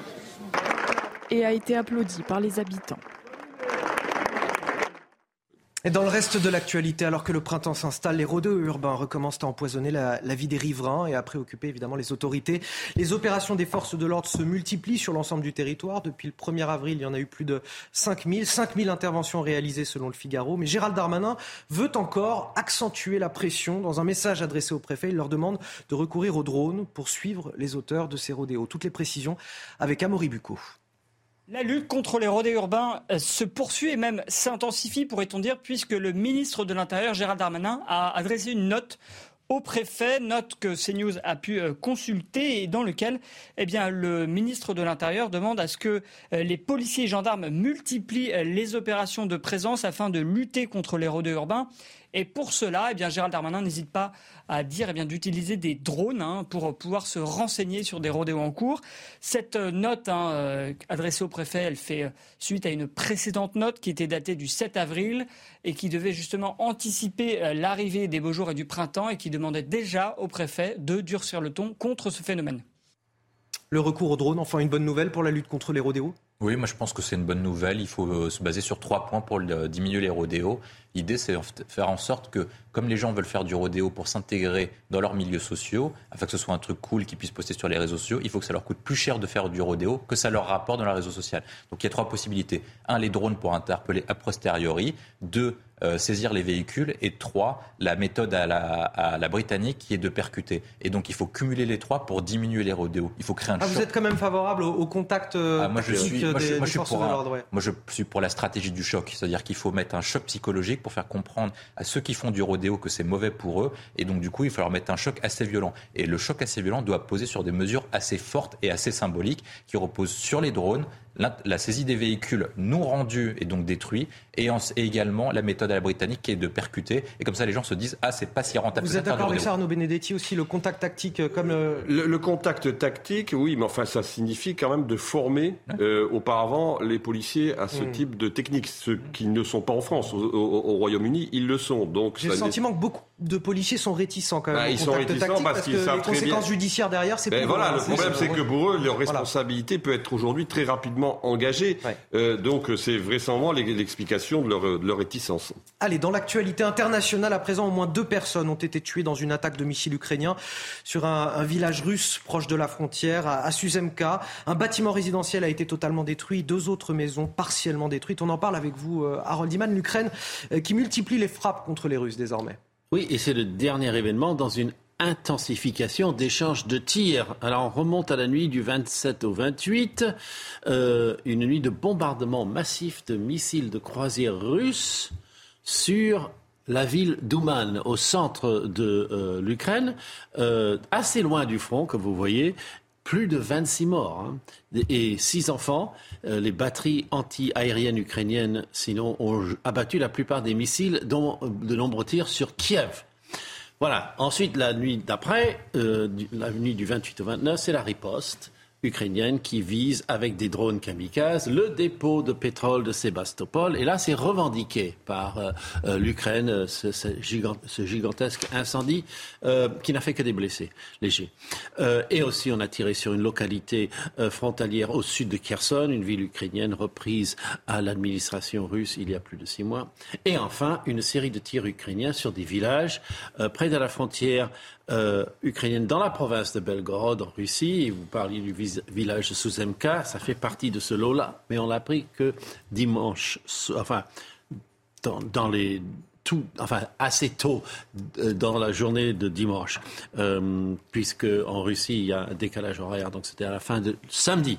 Bien, chacun communique de manière calculée, bien sûr, mais on pourrait être face à ce qui serait le début de la grande contre-offensive ukrainienne. Et on en reparlera bien sûr avec vous sur ce plateau, Harold Iman. Merci pour euh, ces précisions. Tout de suite les sports pour finir ce journal. Vous regardez votre programme avec la machine à café, Groupe Intuition. Hier, Philippe Montagnier avait demandé à ses joueurs d'écrire la plus belle page de l'histoire du club. Les joueurs l'ont fait avec la manière ce soir, 27 minutes, 4 buts, une première mi-temps incroyable où tout ce que Toulouse tentait, Toulouse le réussissait avec de la maîtrise, de l'envie, un brin de réussite également. Ils ont asphyxié les Nantais, ils ont réussi à construire leur victoire, leur sacre en Coupe de France avec la manière, à l'image d'un joueur, Logan Costa, on en a parlé, le défenseur de Toulouse qui inscrit ses deux premiers buts en professionnel. Lui qui est originaire de Seine-Saint-Denis, qui est né un 1er avril, il a fêté son anniversaire avec un peu de retard, mais avec la manière. Et Toulouse finalement a été dans la droite lignée de sa saison. La montée en Ligue 1, une très belle partie de saison, le maintien quasiment assuré. Et ce soir, le titre, la Coupe de France qui va dans la ville rose. Vous avez suivi votre programme avec la machine à café, Groupe Intuition. Et justement, dans quelques instants, la Coupe de France, il en sera question, mais cette fois sur un aspect plus politique. Emmanuel Macron, qui a échappé à cette image tant redoutée, celle des cartons rouges et des sifflets brandis par les spectateurs euh, du Stade de France. On en parle avec mes prochains invités. Le temps pour moi de remercier, bien sûr, euh, William Tay et Arnaud Benedetti pour, pour être venus ce matin. Les lève tôt de la matinale week-end. Merci à tous les deux. Je vous souhaite un excellent dimanche. Vous restez avec nous, nos prochains invités, Caroline Pilastre et Kevin Bossuet dans la matinale week-end. Votre programme avec les déménageurs bretons, des déménagements d'exception. On dit chapeau les bretons. Information sur déménageurs-bretons.fr. La météo avec Groupe Verlaine. Solution de centrale photovoltaïque avec option de stockage pour profiter de la lumière, même en cas de coupure. Bonjour à tous. Tout le monde ne sera pas logé à la même enseigne aujourd'hui avec en prime quelques éclaircies qui vont quand même pouvoir dominer votre matinée des Hauts-de-France en direction de l'Alsace, à l'exception de quelques endroits où nous aurons des brouillards persistants. En revanche, plus on va vers le sud et plus le temps s'annoncera dégradé, surtout en direction de l'extrême sud-ouest avec des pluies assez marquées, mais c'est plutôt une bonne nouvelle en raison de la sécheresse actuelle. Dans l'après-midi, eh bien, l'ambiance va tourner à l'orage avec des averses isolées, mais qui vont conduire quand même à un coup de tonnerre, d'ailleurs aussi accompagné de chutes de grêle qui pourraient se montrer temporairement temporairement forte. Donc là aussi, j'en appelle à la prudence. Ça restera un petit peu plus calme du Pays de Caux en direction de la région Rhône-Alpes et également en direction du golfe du Lion, mais au prix du vent entre 50 et 60 km heure pour le Mistral et la Tramontane. Les températures vont s'échelonner en matinée entre 6 à 16 degrés. La maximale revient à Perpignan et donc dans l'après-midi, toujours cette maximale hein, qui revient euh, pour cette même ville, donc 25 degrés. Il fera 19 degrés à Paris, 18 degrés euh, pour Lille, 21 degrés à Bordeaux et 19 degrés pour la région Rhône-Alpes. C'était votre programme avec les déménageurs bretons, des déménagements d'exception. On dit chapeau les bretons. Information sur déménageurs-bretons.fr. Vous avez regardé la météo avec Groupe Verlaine. Isolation thermique par l'extérieur avec aide de l'État. Groupe Verlaine, le climat de confiance. 8 heures sur CNews. Je suis ravi de vous accueillir dans la matinale week-end. On est ensemble jusqu'à 10 heures pour de l'info, de l'analyse, des débats, de super invités dans quelques minutes. Vous, vous aurez Caroline Pilastre et Kevin Bossuet pour décrypter toute l'actualité. Mais tout d'abord, les titres de votre matinale. À la une, Emmanuel Macron a échappé à l'image tant redoutée, celle des cartons rouges et des sifflets brandis par les spectateurs du Stade de France. La sécurisation de la finale de la Coupe de France était telle qu'elle rendait toute contestation presque impossible dans l'enceinte du stade. L'exécutif qui avait tenté en vain d'interdire tout rassemblement syndical à l'extérieur renvoie néanmoins une image fébrile, sur les dents. Quant à la CGT, elle n'aura pas eu la vitrine escomptée. Contrairement aux joueurs sur la pelouse du stade, c'était plutôt match nul entre le chef de l'État et les syndicats. Prochain match demain pour la grande mobilisation du 1er mai. Ce 1er mai, justement, ce match sans fin, à la fois fête du travail et 13e journée de mobilisation nationale contre la réforme des retraites. Les syndicats espèrent une mobilisation historique, un raz-de-marée populaire. On attend jusqu'à 650 000 personnes dans les rues de France. Mais pour y parvenir, il faut remobiliser les troupes. Les militants syndicaux mènent des opérations de tractage tout au long du week-end. Nous les avons suivis. Le reportage à suivre.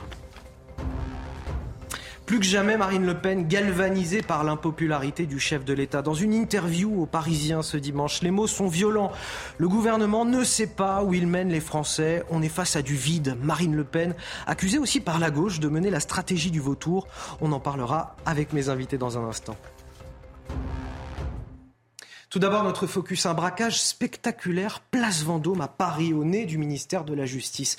Trois individus à bord de deux motos se sont présentés armés devant une bijouterie vers 13h45. Le préjudice s'élève à plusieurs millions d'euros. Le reportage, le récit de Mathilde Couvillier-Flornois. Sur cette vidéo, trois individus à moto stationnent et semblent faire le guet devant la bijouterie Bulgarie. Sur la séquence suivante, on les voit démarrer leur moto et s'enfuir. Ces trois individus sont les braqueurs soupçonnés de la bijouterie Place Vendôme. Selon une source policière, ils se sont présentés à la bijouterie vers 13h45 avant de commettre un vol à main armée. Deux d'entre eux auraient frappé l'agent de sécurité à l'aide d'armes longues. Le préjudice s'élèverait à plusieurs millions d'euros et serait toujours en cours d'évaluation. Une enquête pour vol à main armée en bande organisée a été ouverte et confiée à la brigade de répression du banditisme. Les trois individus sont toujours en fuite. Ce n'est pas la première fois que la bijouterie de luxe a été braquée. En septembre 2021, un vol avait été commis pour un butin de 10 millions d'euros. Justice pour Rose, c'était le mot de cette marche qui s'est tenue hier dans les Vosges à la mi-journée à Rambervillers. Plusieurs centaines de personnes sont venues euh, rendre hommage à la fillette de 5 ans retrouvée morte mardi dernier et soutenir ses parents ravagés par la douleur. Dans cette affaire, je le rappelle, un adolescent de 15 ans a été mis en examen pour meurtre. Le reportage de Mathilde Ibanez et Jules Bedeau avec le récit de Mathilde Couvillier-Flornois. Le prénom de Rose a résonné dans les rues de Rambervillers. Vêtues de rose, environ 600 personnes ont défilé en l'honneur de la petite fille assassinée ce mardi. Le cortège a débuté à 13h devant le domicile familial où cette voisine est venue se recueillir. C'est un coup de massue, c'est effroyable, on a du mal à réaliser. C'est beaucoup d'émotions. Là, je suis. C'est vraiment, oui, c'est très important. C'est très important pour la petite. De nombreuses personnes sont venues soutenir la famille de la fillette sous le choc sympathie pour la famille parce que supporter ça, c'est pas évident. Je trouve que c'est très triste. C'est vraiment moche, quoi. Pour ses parents, pour cette petite qui aurait dû euh, rire, jouer. En plein cortège, Bianca, la mère de Rose, s'est effondrée. Des cris de douleur ont retenti devant l'appartement où l'enfant a été retrouvé. Des pétales de rose ont été dispersés sur le trajet et la marche rose s'est achevée devant le domicile familial. L'oncle de Rose a remercié la foule. Merci que vous partagez avec nous cette douleur. Et a été applaudi par les habitants. Et puis dans l'actualité internationale, au moins euh, deux personnes ont été tuées dans une attaque de missiles ukrainiens sur un village russe proche de la frontière à Suzemka. Un bâtiment résidentiel a été euh, totalement détruit, euh, deux maisons partiellement détruites également. On en parle avec vous, Harold Iman. L'Ukraine qui multiplie les frappes contre les Russes. Oui, voici le dernier événement dans une intensification d'échanges de tirs. Ça a commencé dans la nuit du 27 au 28 et une nuit de bombardements massifs de missiles de croisière russes sur tous les points rouges de la carte euh, et surtout sur la ville d'Ouman dans le centre où euh, un immeuble d'habitation a été atteint, euh, des, appartements entiers soufflés, rien que de l'air, plus de 26 morts, 6 enfants. partout ailleurs, les batteries antiaériennes ukrainiennes ont réussi à abattre les missiles. Donc, le 28, c'est la riposte ukrainienne qui est beaucoup plus mesurée, beaucoup plus militaire, on peut dire. Des drones kamikazes qui atteignent Sébastopol au sud, en Crimée. Et là, c'est un dépôt de pétrole qui brûle. Et ensuite, une localité au sud de Kherson, ville ukrainienne reprise à l'administration russe il y a plus de six mois.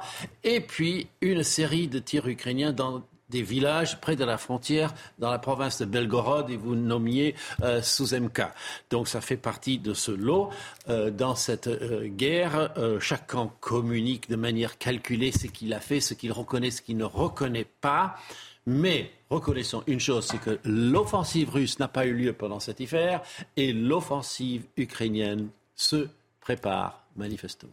Merci Harold Iman sur ce pour ce point sur l'actualité internationale. Ils sont déjà dans les starting blocks. Ils sont à mes côtés. Caroline Pilastre, éditorialiste, et Kevin Bossuet, professeur d'histoire. Anthony. Je serai dans quelques minutes euh, avec vous euh, pour évoquer sur CNews et sur Europe 1 euh, l'actualité, notamment politique. Emmanuel Macron qui était au Stade de France hier pour la finale de la Coupe de France. à vous, pas question de vous mettre de carton rouge ou de coup de sifflet. Oh, vous pourrez parler librement sur ce plateau, nous dire le fond de votre pensée, votre analyse politique. On sera ensemble pour décrypter tout ça. 45 minutes, je vous le disais, sur CNews et sur Europe 1, le face-à-face dans un instant, juste après la pause. À tout de suite.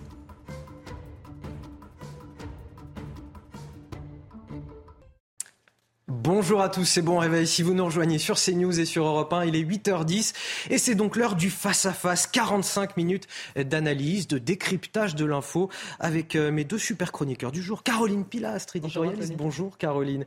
Et Kevin Bossuet, professeur d'histoire. Bonjour Anthony. Bonjour à vous. Les communicants de l'Elysée ont dû être euh, soulagés hier. Quel soulagement pour eux. Le fiasco a été euh, évité pour Emmanuel Macron au Stade de France. Pas de carton rouge ou de sifflet, ou du moins pas suffisamment visible ni suffisamment fort il faut dire qu'ils avaient été euh, saisis au, préalable par les stadiers, 1500 stadiers euh, mobilisés.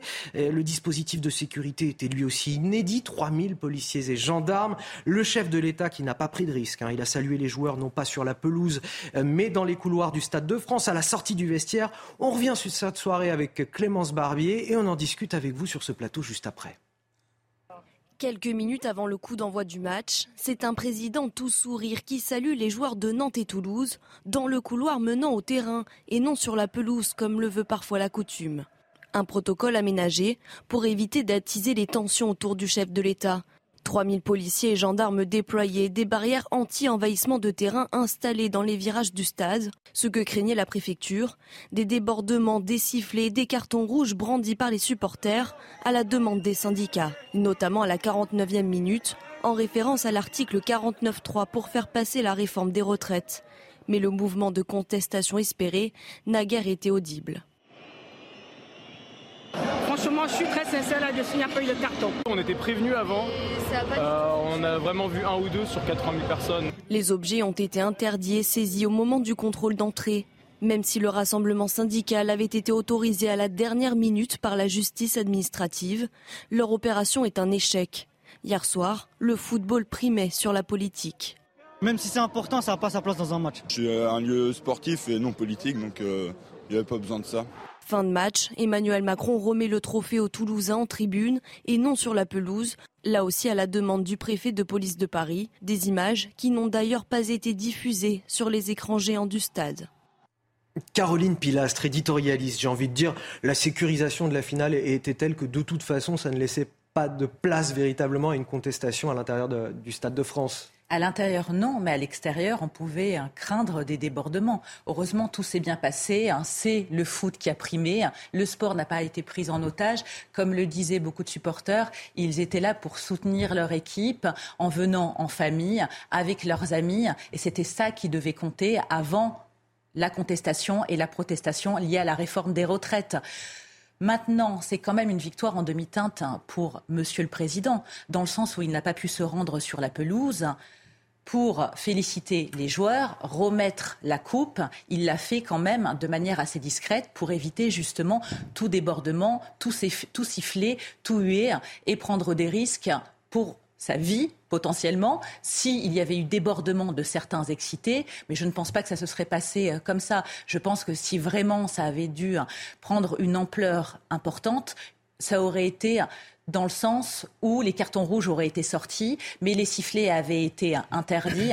Donc à l'arrivée, c'est une belle manifestation sportive. On ne peut que féliciter les Toulousains, être en soutien aussi avec les Nantais. Effectivement, c'est bien de rappeler le contexte sportif, enfin qui n'est pas le contexte d'ailleurs, qui était l'événement principal.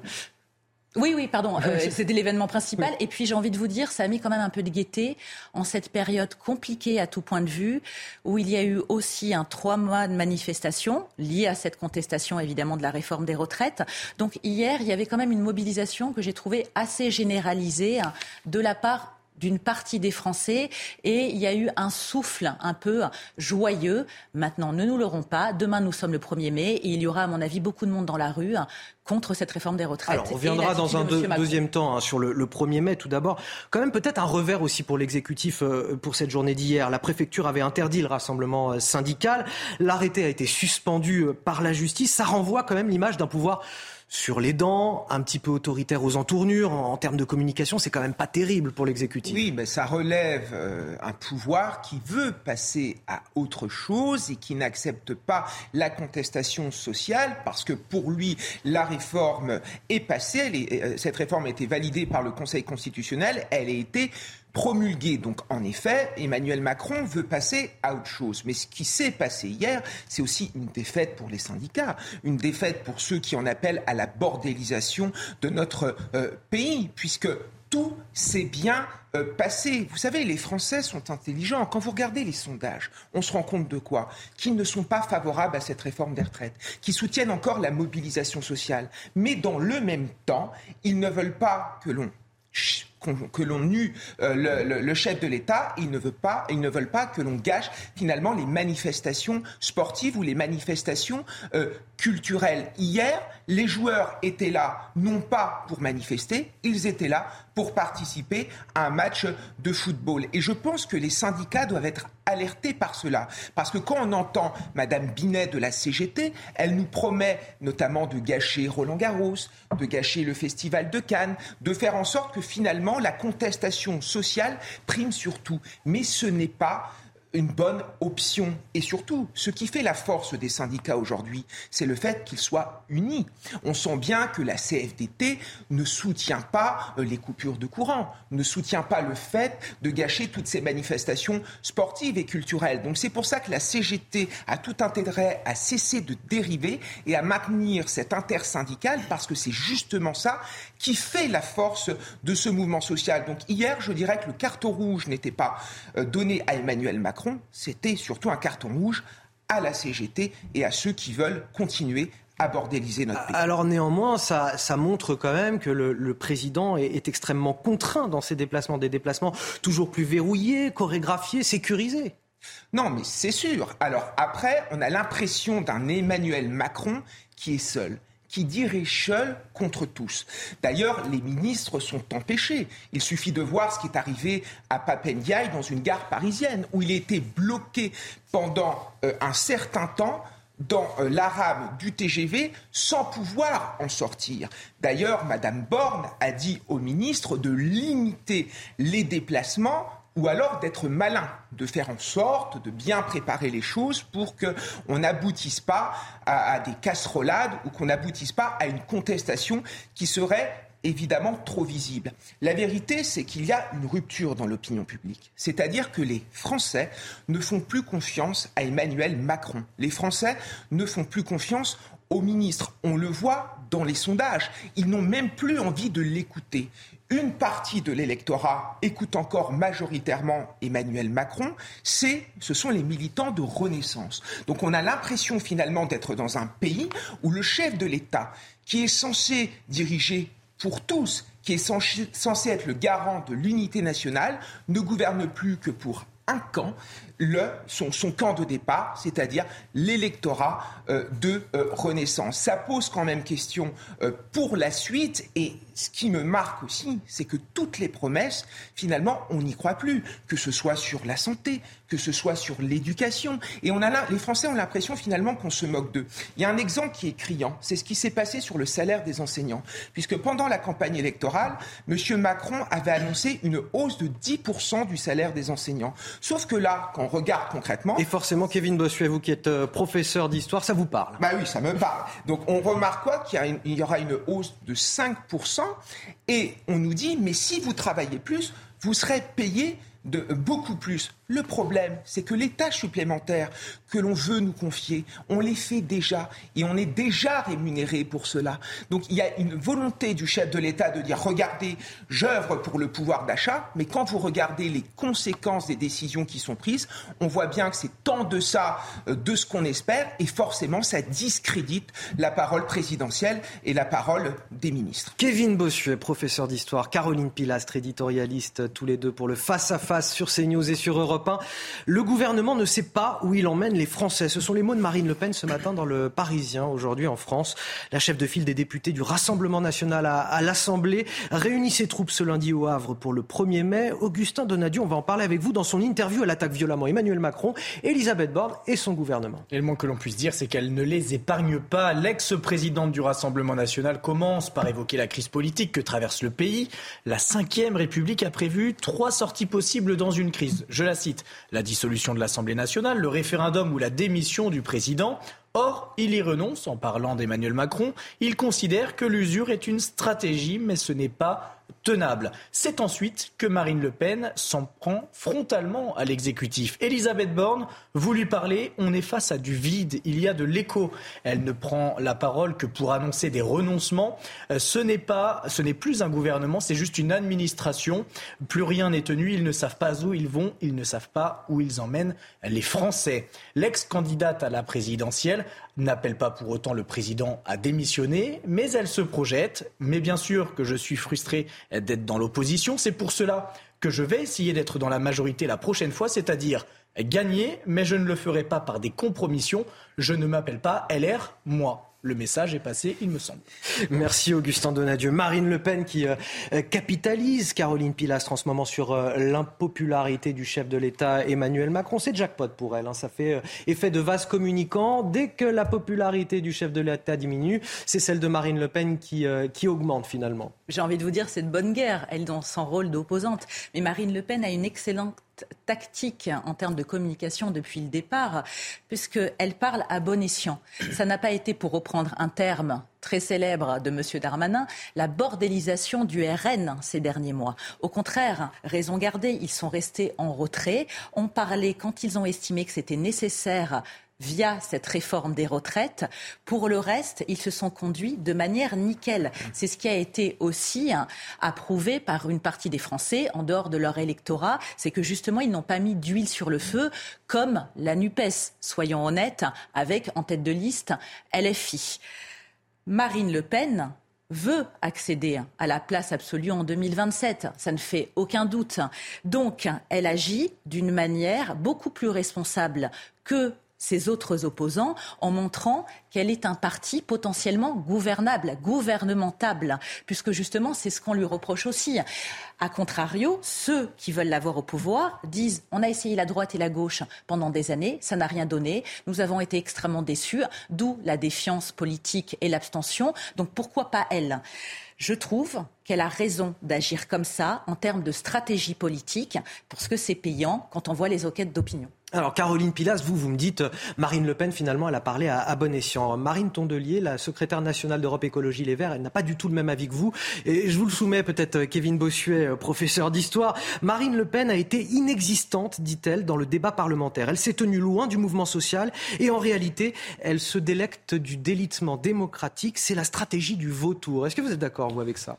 Non, je trouve ça assez drôlatique. Pourquoi Marine Le Pen n'a pas participé au mouvement social? Tout, simplement parce que on l'a exclue du mouvement social.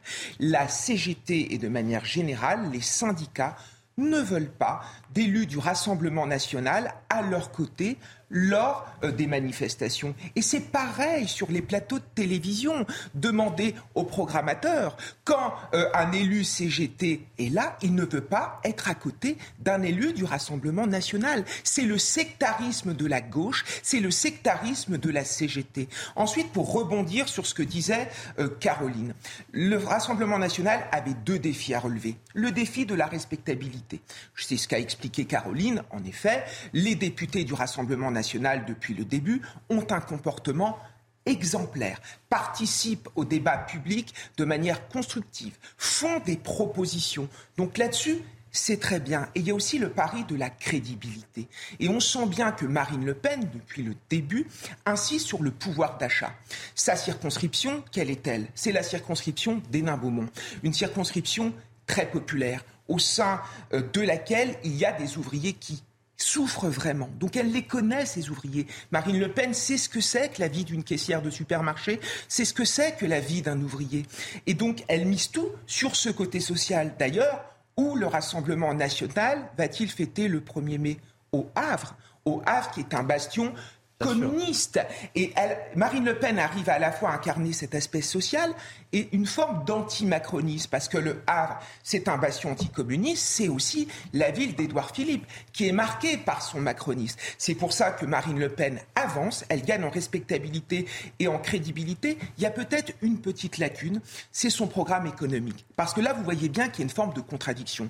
Elle séduit beaucoup les milieux populaires. Son programme économique, et vous aurez remarqué qu'on traverse quand même une petite crise économique. Bien sûr, mais regardez son programme, c'est un programme très social que certains qualifieraient de gauche, puisque le but, évidemment, c'est de séduire les milieux populaires. Sauf qu'elle n'arrivera pas à remporter l'élection présidentielle si elle ne rassure pas euh, les chefs d'entreprise, si elle ne rassure pas les marchés euh, financiers et si elle ne rassure pas la bourgeoisie. Donc elle a tout intérêt aussi à gagner en crédit là-dessus, peut-être à libéraliser sur certains points son discours. Elle a déjà euh, commencé à le faire, notamment elle est maintenant contre la sortie de l'euro ou contre la sortie de l'Union européenne et surtout, elle a un atout de taille au sein de son parti, c'est l'avenir français. L'avenir français qui est dirigé par Jean-Philippe Tanguy, qui est une émanation euh, de Debout la France, qui était le parti de Nicolas Dupont-Aignan, qui lui apporte aussi une forme de crédibilité, une forme d'expertise qui, va peut-être la faire réussir le pari suivant, allier à la fois les classes populaires et euh, la bourgeoisie de droite. Caroline Pilastre, éditorialiste, peut-être un mot sur le constat qui est fait par Marine Le Pen, on l'a entendu avec Augustin Donadieu. Elle nous dit en quelque sorte que le gouvernement en est réduit à, à gérer les affaires courantes. Elisabeth Borne, vous lui parlez, on est face à du vide, dit-elle, il y a de l'écho. Elle ne prend la parole que pour annoncer des renoncements. Ce n'est plus un gouvernement, c'est juste une administration. Vous êtes d'accord avec ce constat? De manière transpartisane, oui, je suis assez d'accord avec elle. C'est vrai qu'on a l'impression ces dernières semaines que M. Macron a repris son bâton de pèlerin pour aller à la rencontre des Français. Je n'emploie pas précisément le terme contact parce que je ne l'apprécie pas, pour porter la bonne parole. Mais il ne faut pas être dupe non plus. Ces dernières semaines, M. Macron a décidé d'un filtrage avec son équipe. En première ligne, vous avez les courtisans, les sympathisants, et en seconde ligne, les personnes pas forcément agressives, mais contre sa réforme des retraites et contre sa personnalité. Parce qu'une fois de plus, M. Macron est très décrié concernant sa posture. Donc c'est un mélange des genres qu'il incarne en termes de cristallisation, de détestation, voire de haine à tort ou à raison. Donc effectivement, quand il se déplace en ce moment, j'ai plus l'impression qu'il est dans une attitude de futur président qu'il est en campagne présidentielle pour annoncer des choses qui sont pour moi, pardonnez-moi, des portes ouvertes. On est en train de revenir, comme le disait précédemment Kevin, sur l'état des enseignants, de l'éducation nationale, Dernièrement, et je suis bien placée pour en parler, il y a eu la conférence nationale du handicap. On a entendu des mesures intéressantes, mais qui auraient pu être prises avant. Donc, si vous voulez, en soi, que ce soit sur l'école, sur l'état de l'hôpital, sur l'insécurité, nous n'apprenons rien de plus à part des constats permanents. Et c'est l'attitude qu'a eu Madame Borne en listant sa feuille de route, qui était aussi de l'ordre du constat ces derniers temps. En plus, on a la sensation qu'il n'y a pas vraiment de concertation entre eux. Ce que dit un jour M. Macron, le lendemain, Mme Borne dit le contraire. Et en fait, c'est la problématique de ce gouvernement en termes de communication. Et c'est pour ça, à mon avis, que ça pêche aussi en termes de crédibilité. Et on l'a vu pour cette réforme des retraites. Beaucoup de personnes n'étaient pas contre le fait qu'il faille une réforme des retraites pour sauver notre système, notre régime par répartition, bien évidemment. Mais la méthodologie a été tellement mauvaise, tellement médiocre. On entendait tout et son contraire concernant les ministres qui se succédaient sur les plateaux. Donc on sait très bien que le pouvoir isole, que M. Macron, on lui a suffisamment reproché d'être jupitérien, incarne le pouvoir seul et ou avec M. Colère et Mme Brigitte Macron. Donc c'est vrai que les ministres, par moments, passent pour des pions. Pardonnez-moi, on n'a pas la sensation qu'ils aient réellement une visibilité et une incarnation au sein du gouvernement de la Macronie. Allez, prochaine étape de la bataille contre la réforme des retraites, demain, lundi 1er mai. Un 1er mai, lui aussi sous haute sécurité, que ce soit à Lyon, Bordeaux, Nantes ou au Havre. Plusieurs préfectures ont d'ores et déjà autorisé l'utilisation de drones pour assurer le maintien de l'ordre. Leur usage a été permis par un décret le 19 avril dernier. Euh, alors à quoi faut-il s'attendre ce lundi? Quel dispositif est mis en place? Tous les détails avec Sarah Varny. Le 1er mai s'annonce bouillant. Alors que la très contestée réforme des retraites a été promulguée, les traditionnels défilés de la fête du travail se transformeront en véritable tribune pour les opposants. Une journée historique, sans précédent en termes d'unité, de contestation envers le gouvernement et d'esprit vengeur, confie une source policière. En tout, 12 000 policiers et gendarmes seront mobilisés. Environ 300 manifestations rassemblant entre 500 et 650 000 personnes sont prévues sur tout le territoire. Dans la capitale, 80 à 100 000 manifestants vont battre le pavé. Parmi eux, 1500 à 3000 gilets jaunes et 1000 à 2000 individus jugés à risque de sources policières. Le cortège s'élancera de la place de la République à 14h30 et prendra la direction de la place de la Nation, accompagné de 5000 policiers déployés pour l'occasion. En plus de ce dispositif, les préfets auront également la possibilité de recourir aux drones, dont l'utilisation par les forces de l'ordre vient d'être permise par un décret du 19 avril. Alors, Kevin Bossuet et Caroline Pilastre, avant de vous faire commenter ce dispositif de sécurité à l'occasion du, 1er mai, il est 8h30 sur CNews et sur Europe 1. Voici le rappel de l'actualité ce matin. C'est avec vous, Augustin Donadieu. Toulousains ont remporté la Coupe de France face aux Nantais hier soir, mené 4 buts à 1. Après seulement une demi-heure de jeu, les Canaries n'ont finalement pas réussi à se relever malgré un pénalty rentrant de Ludovic Blas en deuxième période. Quatre, petites minutes après ce dernier, le Toulousain Abouklal vient doucher tout espoir de victoire des jaunes et verts. Il s'agit de la deuxième Coupe de France remportée par le Toulouse FC après celle de 1957. Les auteurs de rodéos urbains dorénavant traqués par des drones. Le ministre de l'Intérieur a demandé au préfet de recourir à, ces aéronefs munis de caméras afin de lutter contre les rodéos en pleine rue. L'usage de drones par les forces de l'ordre est autorisé depuis un décret du 19 avril dernier, principalement pour du maintien de l'ordre. Et à l'étranger, l'Ukraine a-t-elle démarré son offensive de printemps? Un gigantesque incendie s'est déclaré hier dans un, dépôt de pétrole à Sébastopol en Crimée. À l'origine de ce spectaculaire embrasement, une attaque de drones ukrainiens. Ce dépôt de pétrole est le principal port d'attache de la flotte russe en mer Noire. Selon le gouverneur de Sébastopol, aucune infrastructure civile n'a été menacée.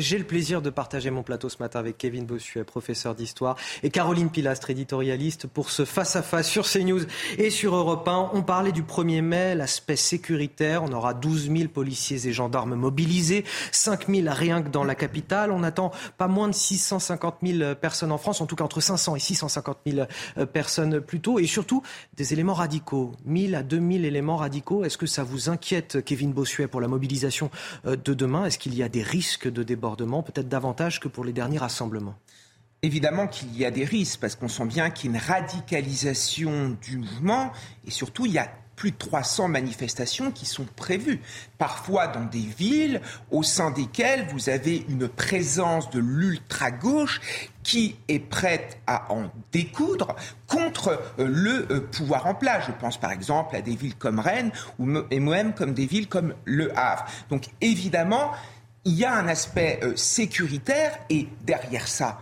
il faut protéger la manifestation. Pourquoi? Parce que c'est le maintien de la démocratie qui est en jeu. La liberté de manifester dans le calme, dans de bonnes conditions, ça fait partie de la démocratie française. Donc le gouvernement a aussi tout intérêt à ce que tout euh, se passe correctement. Et puis derrière, il y a aussi l'image de la France, il y a aussi l'image du gouvernement, le fait de ne pas montrer, euh, si vous voulez, un pays à feu euh, et à sang donc forcément, le dispositif est très important et très musclé pour éviter et, dans tout dérapage. Dans ce contexte, l'utilisation de drones, c'est de nature à vous rassurer, Kevin Bossuet?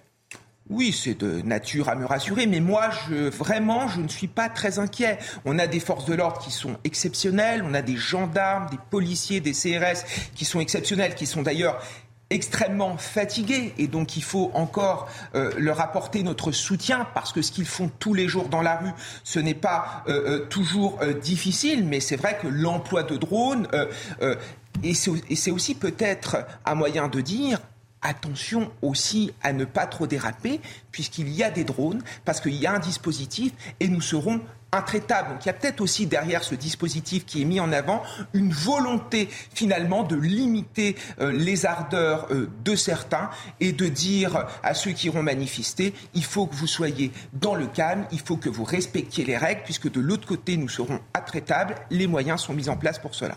Caroline Pilastre, ces rassemblements pourraient être animés par un esprit vengeur. C'est ce qu'explique la, la note des renseignements territoriaux qui s'inquiètent de potentiels débordements.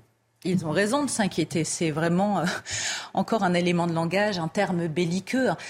Les drones vont aussi servir à alléger un peu le travail des forces de l'ordre qui, comme vous le rappeliez, Kevin, sont à bout. Ce qui est ambivalent et paradoxal aussi dans cette manifestation, c'est que beaucoup d'entre eux, beaucoup de cette corporation est contre cette réforme des retraites. Donc ils ont cette double casquette. Ils ne peuvent pas manifester en termes de mobilisation parce qu'ils sont sur le terrain pour justement travailler, mais n'acceptent pas la manière de faire de M. Macron et de son gouvernement. C'est toujours très inquiétant ces Black Blocs, qui sont présents depuis les Gilets jaunes, rappelons-le. On ne découvre pas le poteau rose, si je puis me, euh, si je puis dire, pardon, si je puis m'exprimer ainsi. Et on a l'impression que quoi qu'il se passe, malheureusement, ils ne sont jamais ou rarement arrêtés, empêchés de vandaliser, de saccager, de détruire ou tout simplement de mettre à mal cette manifestation, cette mobilisation qui a été, rappelons-le, pacifique depuis trois mois essentiellement. Les gens allaient manifester en famille, entre amis, pour exprimer une colère, un mécontentement, un désaccord vis-à-vis de la réforme, mais pas que. Il y avait aussi la question centrale de l'inflation et du déclassement que ressentent une partie de ces Français.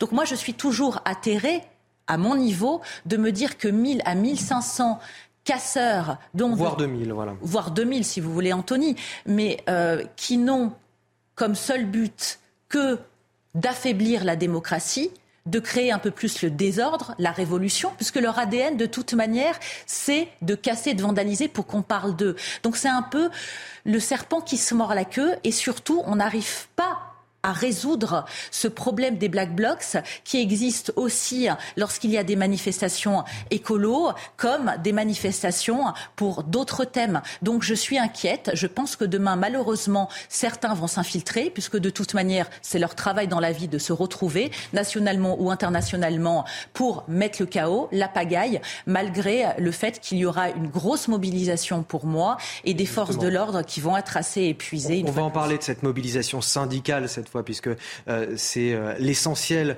euh, dont il faut parler, j'ai envie de dire. Aujourd'hui, ces cortèges syndicaux ne posent absolument aucun problème. Ce sont ces éléments radicaux qui viennent s'y greffer. Les syndicats misent sur une mobilisation record, historique, un raz-de-marée populaire, avance même la, CGT. Alors, pour que leurs vœux se réalisent, les militants commencent à, à, tracter à tout va, déjà tout au long du week-end. Nous les avons suivis à Bordeaux avec Antoine Estève et on en discute juste après. Un grand premier mai pour faire suivre la réforme des retraites à Bordeaux, le tractage de l'intersyndical est efficace sur ce rond-point. 1500 appels à manifester distribués en moins d'une heure face à des automobilistes plus ou moins réceptifs. C'est quelque chose qui est nécessaire, mais après, euh, est-ce que ça aboutira? Ça, je ne sais pas, malheureusement. Je vais aller fêter le travail à ma manière, parce qu'en tant qu'artisan, il euh, faut faire rentrer de l'argent justement pour payer les retraites des autres, malheureusement. Les syndicats estiment que c'est de plus en plus difficile de mobiliser les salariés pour une nouvelle manifestation.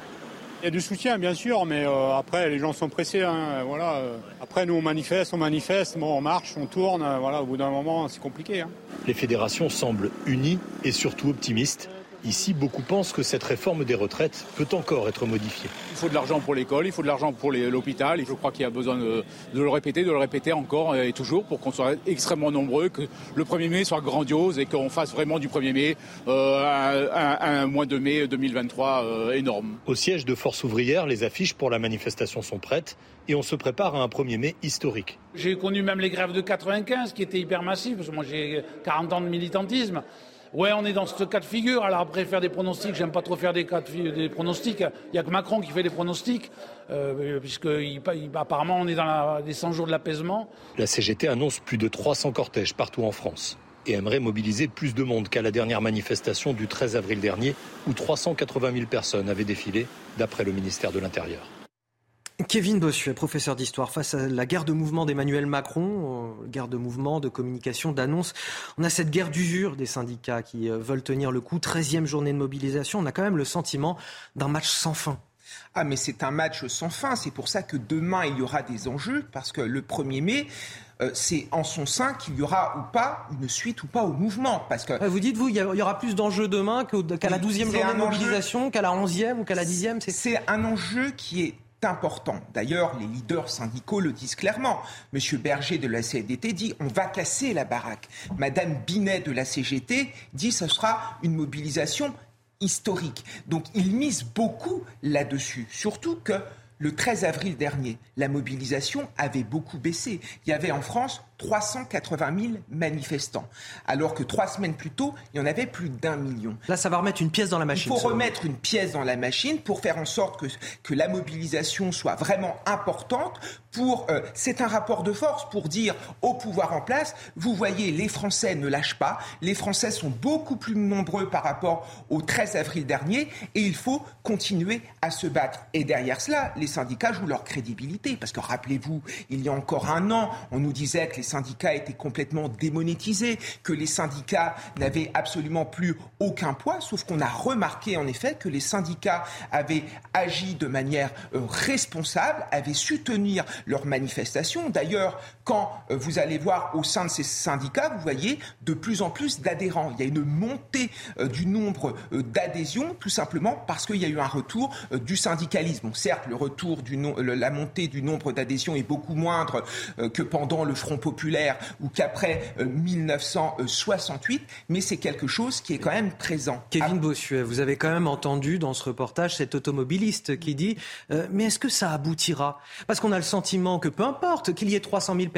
dans la rue, 650 000 personnes, 1 million ou 1 million 200 000 pour les plus hautes manifestations, selon les chiffres là, ceux que je donne sont ceux du, du gouvernement. Les syndicats en ont donné bien davantage. Mais peu importe le nombre de manifestants, on a bien vu que le gouvernement ne bougeait absolument pas sur cette question. Le chef de l'État reste ferme. Alors est-ce que cela aboutira, comme le dit cet automobiliste, bien qu'il y ait un enjeu demain sur le niveau de la mobilisation?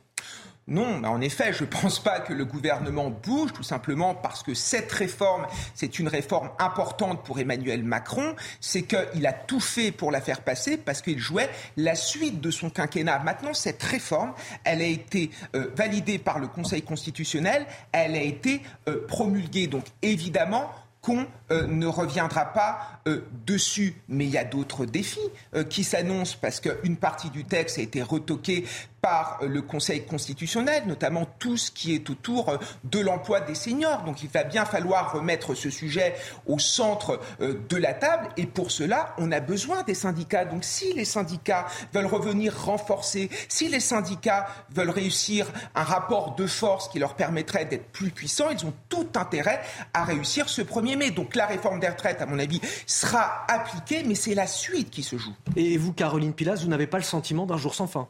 Non. Selon moi, nous sommes rentrés dans un engrenage, dans un cycle qui fait qu'effectivement, il y a un bras de fer désormais entre ces manifestants et l'exécutif. Il y a une fracture abyssale qui s'est produite à partir du 47.1 et surtout du 49.3. Là, il y a eu une amorce les gens se mobilisaient précédemment, mais en, ayant l'espoir que cette réforme ne passerait pas en l'état. Beaucoup voulaient la voir retravaillée, pas forcément retirée. Comme on l'entendait hein, dans la séquence, les manifestants ne sont pas dupes. Ils savent très bien que M. Macron ira jusqu'au bout de cette réforme. Mais c'est pour lui exprimer hein, leur désaccord et le ressentiment, l'antagonisme qu'ils ont vis à -vis de sa posture qui a semblé autoritaire, pour ne pas dire autoritariste. Monsieur Macron a voulu discuter avec l'intersyndicale après coup. Ce n'est pas comme ça qu'on fait en démocratie. Évidemment, il a utilisé tous les outils constitutionnels. Il est dans son bon droit, dans la légalité, et on sait très bien qu'il a mis en place cette réforme des retraites pour faire plaisir à l'Union européenne, à Bruxelles et au marché financier. Nous avons une dette considérable liée au quoi qu'il en coûte. Personne n'est naïf sur ce sujet. Mais rappelons aussi que le quoi qu'il en coûte est de la responsabilité de la Macronie. Les premiers mois, c'est le monde entier qui a été hein, enfermé. C'était normal. Nous ne savions pas où nous allions hein, avec cette Covid.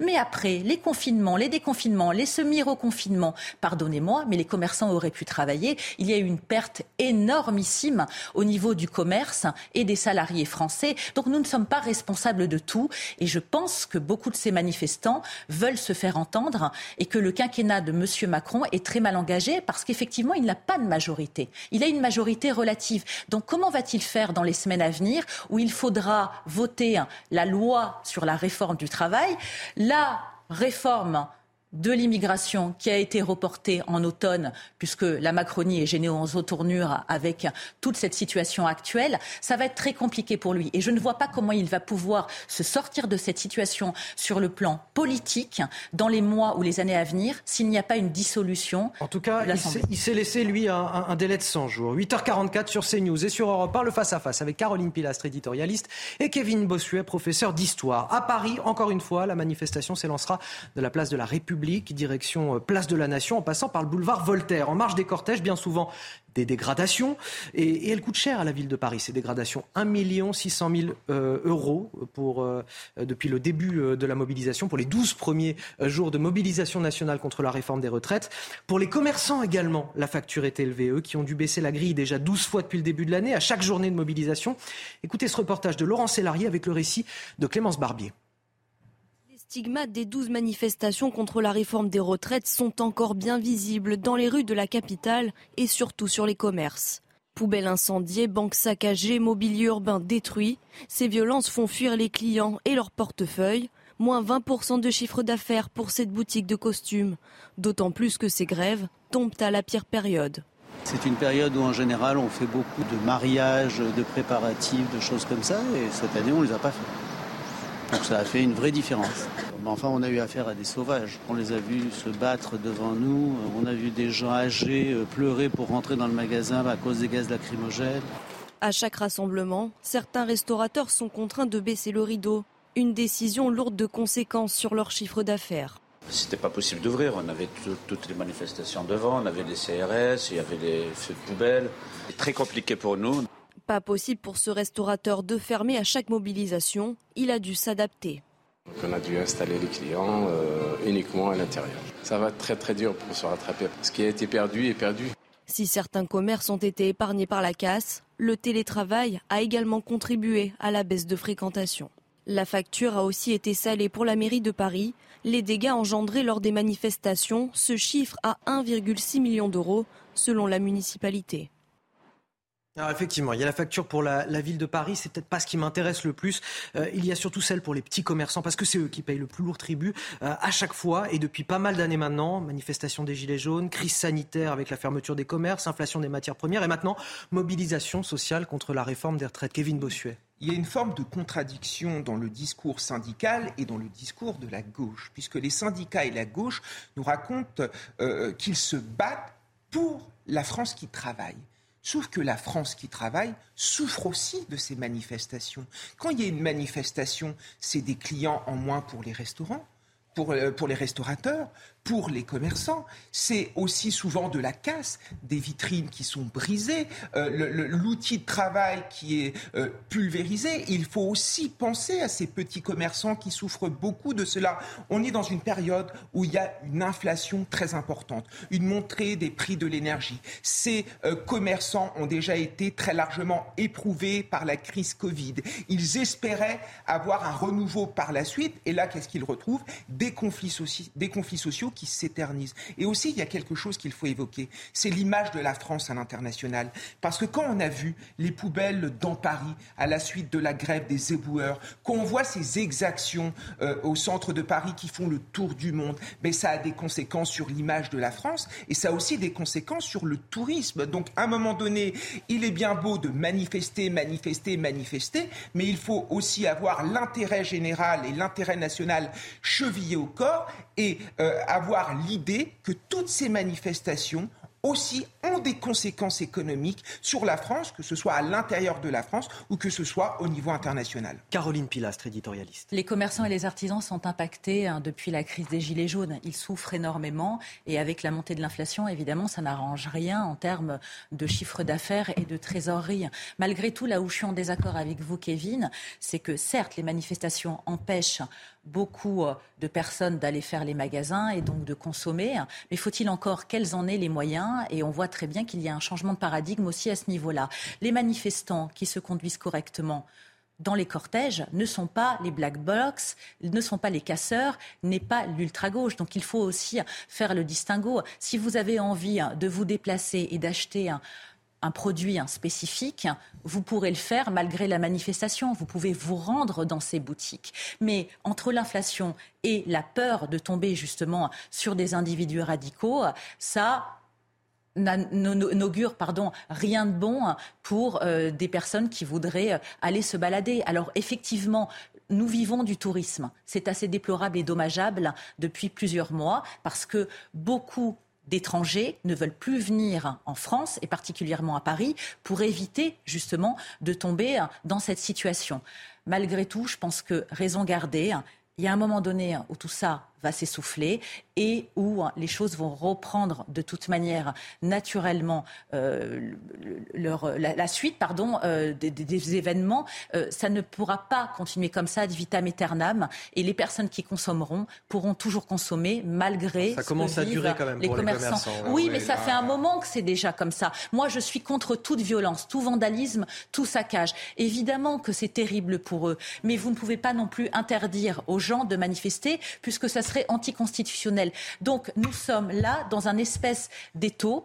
Nous faisons des constats, mais à l'arrivée, je vous le dis, même si je soutiens totalement les commerçants et je suis mais vraiment contre toute violence, les Français aussi ont du mal à consommer et ont changé aussi de fonctionnement lié à leur consommation. Il faut aussi en être conscient. Autre sujet à présent. Alors que le printemps s'installe, les rodéos urbains euh, recommencent à empoisonner la vie des riverains et à préoccuper aussi euh, les autorités. Les opérations des forces de l'ordre se multiplient euh, sur l'ensemble du territoire. Depuis le 1er avril, plus de 5000 interventions ont été réalisées selon le Figaro. Mais Gérald Darmanin veut encore accentuer la pression. Écoutez les précisions d'Amory Bucco de notre service police-justice les rodéos urbains euh, se poursuit et même s'intensifie, pourrait-on dire, puisque le ministre de l'Intérieur, Gérald Darmanin, a adressé une note au préfet, note que CNews a pu euh, consulter et dans lequel eh bien, le ministre de l'Intérieur demande à ce que euh, les policiers et gendarmes multiplient les opérations de présence afin de lutter contre les rodéos urbains et pour cela, eh bien, Gérald Darmanin n'hésite pas à dire eh d'utiliser des drones hein, pour pouvoir se renseigner sur des rodéos en cours. Cette euh, note hein, euh, adressée au préfet, elle fait euh, suite à une précédente note qui était datée du 7 avril et qui devait justement anticiper l'arrivée des beaux jours et du printemps et qui demandait déjà au préfet de durcir le ton contre ce phénomène. Kevin Bossuet, professeur d'histoire, je vous ai vu réagir euh, sur, euh, sur ce sujet. L'utilisation des drones pour assurer euh, la sécurité, en tout cas pour poursuivre les auteurs de ces rodéos, ça ne, non, ça ne vous intéresse pas beaucoup C'est de la communication et je trouve que depuis quelques mois, M.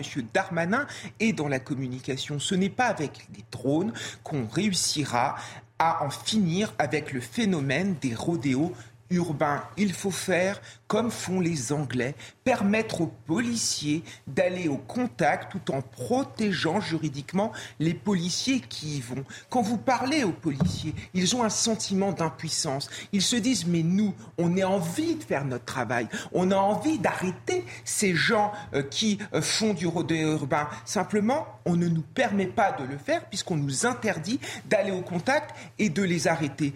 Donc toutes ces solutions, que ce soit les drones, ou même j'entendais une partie de la gauche nous parlait de la confiscation euh, des, des, motos ou des mobilettes. Mais ça n'a strictement aucun sens, puisque le plus souvent, ces motos, finalement, sont des motos volées. Donc, à un moment donné, j'ai l'impression que l'État est faible dans ce pays. L'État ne veut pas agir. L'État a peur d'une bavure, sauf qu'en ayant peur, ben, ce sont les délinquants, finalement, qui prennent le pas et qui prennent le pouvoir. Encore une fois, de la communication, rien que de la communication, là où les citoyens veulent des actes.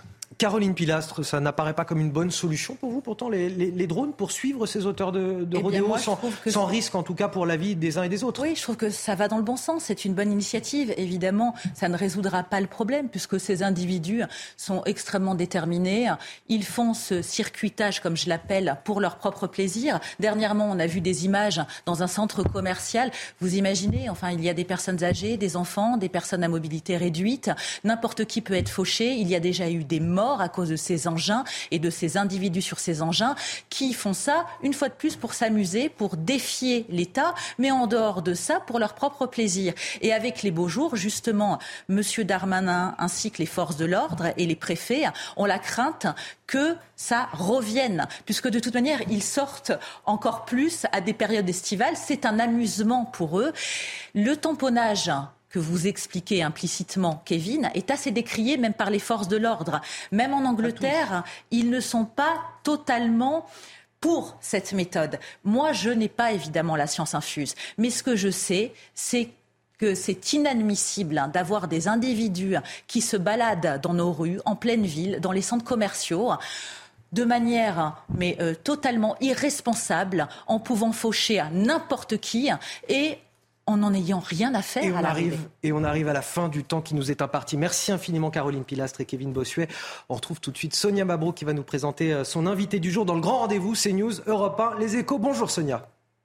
Bonjour à tous, rendez-vous à 10h avec notre invité pour le grand rendez-vous. Ce sera Jérôme Fourquet, politologue et sondeur. Évidemment, les questions autour de la colère, des fractures françaises et de la contestation envers Emmanuel Macron. Rendez-vous tout à l'heure.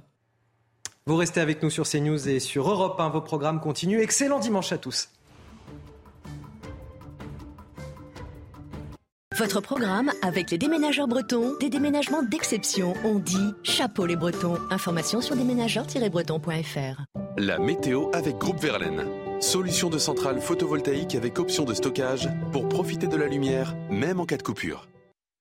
Bonjour à tous. Tout le monde ne sera pas logé à la même enseigne aujourd'hui avec les uns qui auront un ciel beaucoup plus lumineux. Ce sera le cas par exemple donc des Hauts-de-France en direction de l'Alsace avec quand même quelques brouillards un petit peu récalcitrants vers le Pays de Caux et puis d'autres euh, qui iront toute la journée sous la pluie, surtout en direction de l'extrême sud-est. Mais ça c'est une très bonne nouvelle pour les sols actuellement encore en état de sécheresse. Vous allez voir que dans l'après-midi, eh bien l'ambiance va tourner à l'orage. En effet, euh, quelques averses qui pourraient donc tourner à l'orage avec en prime, eh bien quelques chutes de grêle qui pourraient être assez fortes. Donc j'en appelle à la vigilance. C'est toujours cette pluie qui aura tendance à rester cantonnée des Alpes en direction de la Corse. Ça, redeviendra beaucoup plus calme vers le Languedoc-Roussillon, mais au prix eh d'un épisode de Mistral et Tramontane jusqu'à 60 km heure. Et partout ailleurs, ça restera quand même beaucoup plus calme et sec, surtout une fois de plus de la Normandie vers la région Rhône-Alpes. Pour les températures, donc pour votre matinale s'échelonne entre 6 à 16 degrés. La minimale revient euh, pour les Ardennes 16 degrés en direction de Perpignan et donc dans l'après-midi, eh des températures à nouveau contrastées entre le nord et le sud. Donc 16 degrés la minimale pour Brest,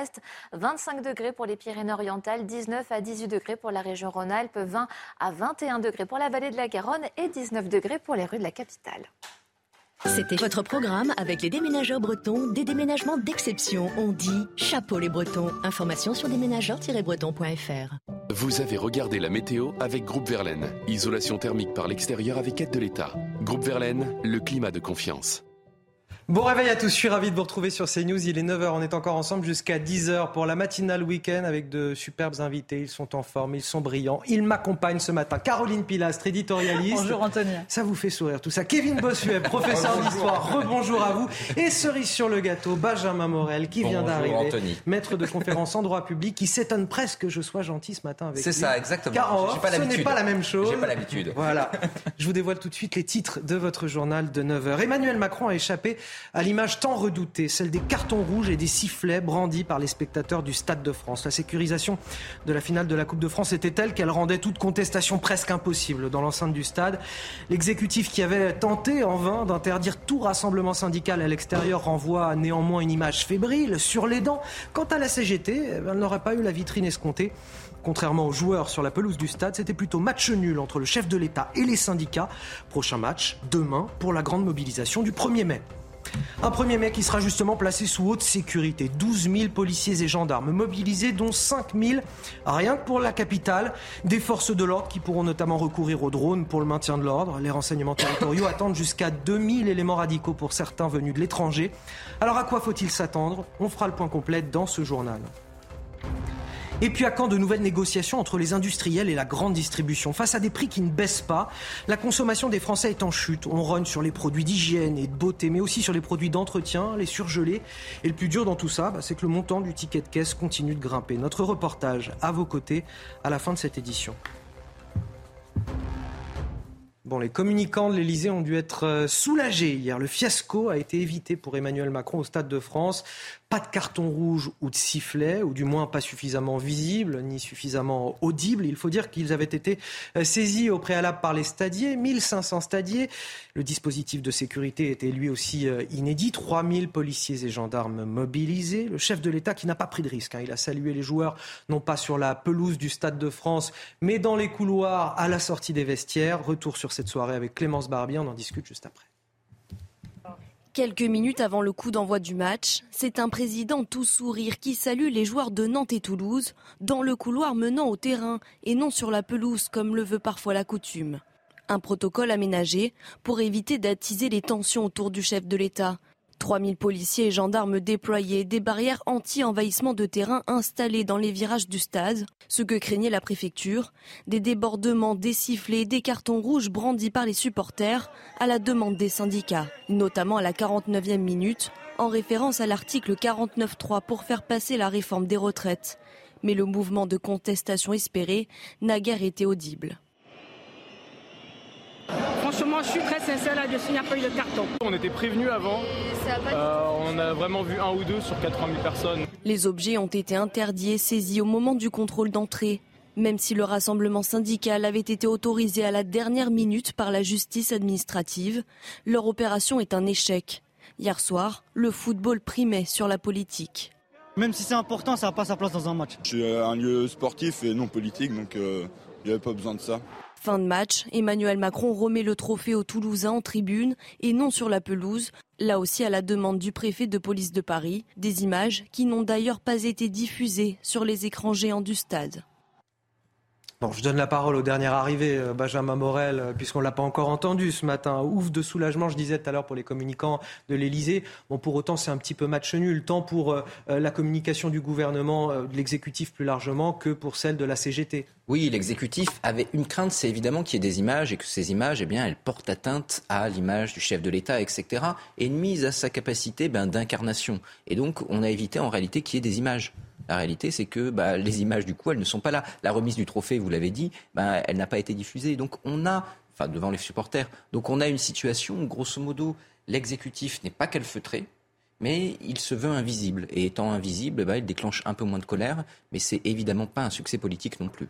Il y a quand même un, revers, Caroline Pilastre, dans tout ça. C'est qu'à un moment donné, l'exécutif, euh, via la préfecture, a, voulu interdire le rassemblement à l'extérieur. Finalement, euh, ça a été retoqué euh, par la justice. Les rassemblements ont été autorisés. Ça donne quand même l'image d'un pouvoir un petit peu autoritaire aux, aux entournures, mais surtout bunkérisé. Le sport a primé hier. On ne peut que s'en féliciter. Un bravo aux Toulousains une fois de plus. C'est vrai, c'est bien de le rappeler parce qu'on n'en a pas parlé malgré tout. Il y a le volet politique qui est évidemment très important, mais il y a quand même eu une manifestation sportive. C'est ça qui est primordial. Mais effectivement, je rejoins totalement ce qu'a dit Benjamin. C'est une image qui, pour moi, est en demi-teinte. On a évité la polémique. Sans doute que M. Macron a bien fait d'agir de la sorte, parce qu'on ne sait pas ce qu'il se serait produit en termes d'attitude de huée et de débordement par la suite. C'était risqué pour lui et effectivement pour son image en termes de communication. Malgré tout, ça renvoie quoi en fait comme image, comme message? Ça renvoie le fait que l'exécutif soit affaibli, et qu'une partie des Français ont toujours une détestation via la méthodologie hein, de ce dernier et de sa politique ainsi que de sa personnalité. Donc on n'a pas réglé la situation. Effectivement, dans les semaines à venir, il y aura d'autres manifestations sportives, culturelles. On ne sait pas jusqu'où ça peut aller. Les blocages peuvent être sporadiques. Peut-être que le Festival de Cannes sera empêché sur certains aspects. Donc je ne pense pas que du côté hein, de l'exécutif, il faille se gargariser du fait qu'hier, ça se soit bien passé, parce que c'est une demi-séquence qui en dit long sur la suite des événements et surtout la détermination, le déterminisme, ai-je envie de dire, de l'intersyndicale. Alors, Kevin Bossion, on va avancer un petit peu euh, avec vous parce qu'on a un programme chargé ce matin. Euh, François Bayrou qui donne euh, des nouvelles aujourd'hui dans le JDD, le journal du dimanche, au commissaire au plan, leader du Modem, historiquement proche d'Emmanuel Macron, qui se prive pas de donner des conseils à Emmanuel Macron par médias interposés. Je ne sais pas si c'est vraiment un cadeau, mais il nous explique. Le gouvernement s'est laissé prendre au piège, n'arrive pas à comprendre pourquoi. Croire qu'une fois élu, ce sont les dirigeants qui décident tout seuls et que la base devra suivre obéir ou se résigner à une décision prise au-dessus d'elle, cette vision-là, au temps des réseaux sociaux, ne peut plus marcher. Clairement, le sous-titre de ce qu'il nous dit, bah, c'est que la vision de la démocratie, selon Emmanuel Macron, elle est complètement dépassée. Oui, elle est complètement euh, sympa l'ami au passage. Hein. Oui, c'est Vous avez comme ça, on en rêve tous. Hein. non mais voilà, non mais elle, évidemment que c'est complètement euh, dépassé. Avoir l'idée que finalement il suffit d'être élu et qu'une fois élu, on peut faire ce que l'on veut. Non, ce n'est plus possible. Les citoyens veulent participer à l'élaboration des lois, les citoyens veulent donner leur avis et les citoyens veulent qu'on prenne en compte ce que l'on pense. Surtout qu'Emmanuel Macron nous avait promis une nouvelle méthode. Souvenez-vous, il nous avait dit que désormais, il allait se calquer sur la base pour essayer de réformer ce pays. Il a fait absolument le contraire concernant la réforme des retraites, puisque tout est venu d'en haut, de manière méprisante, de manière brutale. Il a méprisé l'opinion publique, il a méprisé l'opposition politique, il a méprisé euh, les syndicats, et aujourd'hui, on se retrouve dans un pays complètement fracturé et dans un pays où la détestation du chef de l'État n'a jamais été aussi haut. Quelque chose s'est brisé et aujourd'hui Emmanuel Macron en paye le prix. Vous, savez quoi? J'ai l'impression que François Bayrou ne dit pas mieux que vous. Regardez cette deuxième citation. Euh, il le dit de manière beaucoup plus polissée, hein, bien sûr. Euh, le cœur de son projet et sa sensibilité était de réinventer les rapports entre la base et le prétendu sommet. C'est ce que vous disiez à l'instant, euh, Kevin Bossuet. Mais là encore, les mécanismes de contrôle du pouvoir d'en haut, l'éternel retour des mêmes éléments de langage, des mêmes réflexes technocratiques ont entravé cette mission. Benjamin Morel. Oui, c'est la verticalité du pouvoir encore une fois qui est soulignée, puis toute cette communication. Oui, euh, mais c'est son manque de. Alors c'est son manque de racines d'abord, parce que faut quand même pas oublier qu'on est dans une période très particulière où les partis politiques ont en grande partie aujourd'hui disparu ou en tout cas sont fragilisés. Avant, vous aviez de vrais partis politiques avec une vraie base et une vraie capacité à faire remonter les informations. Là, vous avez un individu qui a été élu essentiellement sur un programme assez anémique, avec quelques idées et quelques slogans en termes de communication. Évidemment, il est élu. Mais il faut arrêter de penser que la légitimité, ça se replie sur la légalité, et c'est le juriste qui parle. La légitimité, c'est plus large. La légitimité, c'est l'adhésion au pouvoir. Le fait que je considère que le pouvoir est le pouvoir. Et donc, si jamais, au bout d'un moment, vous avez une fragilisation de cette légitimité, parce qu'une fragilisation de l'adhésion, eh ben, il suffit pas de dire attention, j'ai été élu, regardez, pour arriver à emporter l'adhésion. Et là, le pouvoir aujourd'hui est dans une forme de double tropisme. D'un côté, il s'appuie sur une élection qui s'est quand même déroulée dans des conditions très particulières, guerre en Ukraine, etc., pour dire ce que je fais est de toute façon légitime. Et de l'autre côté, ben, il se gargarise de méthodes de communication parce qu'il ne peut rien faire d'autre. Évidemment, au bout d'un moment, ça craque. Après, il ne faut pas être dupe. Euh, la course à la succession est déjà lancée et il y en a quelques-uns qui y pensent en se rasant. Je pense que François Bayrou se rase tous les matins avec quelques idées. Oui, ça fait longtemps qu'il y pense. François Bayrou. Prochaine étape de la bataille contre la réforme des retraites demain, lundi 1er mai. Un 1er mai, lui aussi sous haute sécurité, euh, comme hier soir au Stade de France. Lyon, Bordeaux, Nantes ou Le Havre, plusieurs préfectures ont d'ores et déjà autorisé l'utilisation des drones par les forces de l'ordre. Leur usage a été permis par un décret, on le rappelle, du 19 avril dernier pour le maintien de l'ordre. Alors à quoi faut-il s'attendre ce lundi? Quel dispositif est mis en place? Toutes les précisions avec Sarah. Le 1er mai s'annonce bouillant. Alors que la très contestée réforme des retraites a été promulguée, les traditionnels défilés de la fête du travail se transformeront en véritable tribune pour les opposants. Une journée historique, sans précédent en termes d'unité, de contestation envers le gouvernement et d'esprit vengeur, confie une source policière. En tout, 12 000 policiers et gendarmes seront mobilisés. Environ 300 manifestations rassemblant entre 500 et 650 000 personnes sont prévues sur tout le territoire. Dans la capitale, 80 à 100 000 manifestants vont battre le pavé. Parmi eux, 1500 à 3000 gilets jaunes et 1000 à 2000 individus jugés à risque de sources policières. Le cortège s'élancera de la place de la République à 14h30 et prendra la direction de la place de la Nation, accompagné de 5000 policiers déployés pour l'occasion. En plus de ce dispositif, les préfets auront également la possibilité de recourir aux drones, dont l'utilisation par les forces de l'ordre vient d'être permise par un décret du 19 avril. Et nous sommes en liaison avec euh, Andrea Cotarac, porte-parole du Rassemblement national. Bonjour à vous, merci d'être avec nous euh, ce matin, Andrea Cotarac. Euh, ce 1er mai, 13e journée de mobilisation, déjà la 13e, on a l'impression d'un match sans fin, d'un jour sans fin, j'ai envie de dire. Oui, euh, j'ai l'impression aussi, et ça rejoint euh, le stade et le football, c'est-à-dire qu'aujourd'hui, je crois qu'une grande majorité des Français euh, a du mal à composer avec Emmanuel Macron, qui a quand même été sourd face aux revendications, qui a été aveugle face aux, manifestations, et qui est aujourd'hui toujours muet face à ce qu'on lui demande, à savoir composer avec les oppositions, à savoir construire ensemble l'avenir de notre pays. Aujourd'hui, je crois qu'Emmanuel Macron marche tout seul, y compris les plus proches de ses collaborateurs politiques comme M. Attali ont aussi jugé cette réforme des retraites complètement injuste. Donc euh, je ne vois pas où va la France, sinon euh, continuer avec un gouvernement euh, technique qui va gérer les affaires courantes de ce pays. Demain, on attend jusqu'à 650 000 manifestants dans les rues de France selon les renseignements territoriaux. Est-ce que vous, vous avez le sentiment que ce sera un raz-de-marée demain comme l'espère la CGT ou plutôt un baroud d'honneur? Non, je ne sais pas. Je pense qu'il n'y aura pas non plus de baroud d'honneur. C'est-à-dire que même si les manifestations euh, se réduisent, parce que euh, c'est comme ça, ça fait des mois et des mois, je crois que euh, ça va rester entre la gorge, dans la gorge des gens. les gens n'oublieront pas l'attitude de M. Macron, n'oublieront pas l'attitude des LR qui ont été vraiment la béquille du gouvernement. Et il ne restera plus qu'à voter pour Marine Le Pen afin d'abroger cette loi et d'en proposer, proposer une autre. Pour euh, Marine Le Pen, euh, interrogée euh, ce matin dans la presse, le gouvernement ne sait pas vraiment où, il mène les Français. On, est face à du vide. Qu'est-ce qu'elle veut dire par là, selon vous? Bah, je crois qu'aujourd'hui, on a un pays qui est clairement fracturé, fracturé socialement. Vous avez vu l'explosion de l'inflation, notamment alimentaire, qui est bien supérieure à celle de ses voisins. il est fracturé démocratiquement, puisque vous voyez que le gouvernement qui nous promettait pour les retraites un référendum, puis nous promettait de travailler en compromis, finalement réduit la limite des débats dans le temps et euh, finit par un 49-3 pour l'imposer aux représentants de la nation. Donc je crois que Emmanuel Macron ne sait pas où il va. C'est un gouvernement qui aujourd'hui n'a pas de majorité et c'est pour ça aujourd'hui que, euh, enfin plutôt demain, le Rassemblement national va se réunir au Havre pour parler du travail, la fête des travailleurs, la fête du travail, et finalement, qui d'autre que le Rassemblement national, premier parti des ouvriers, premier parti des employés, premier parti des actifs et des salariés de ce pays, pour parler des travailleurs.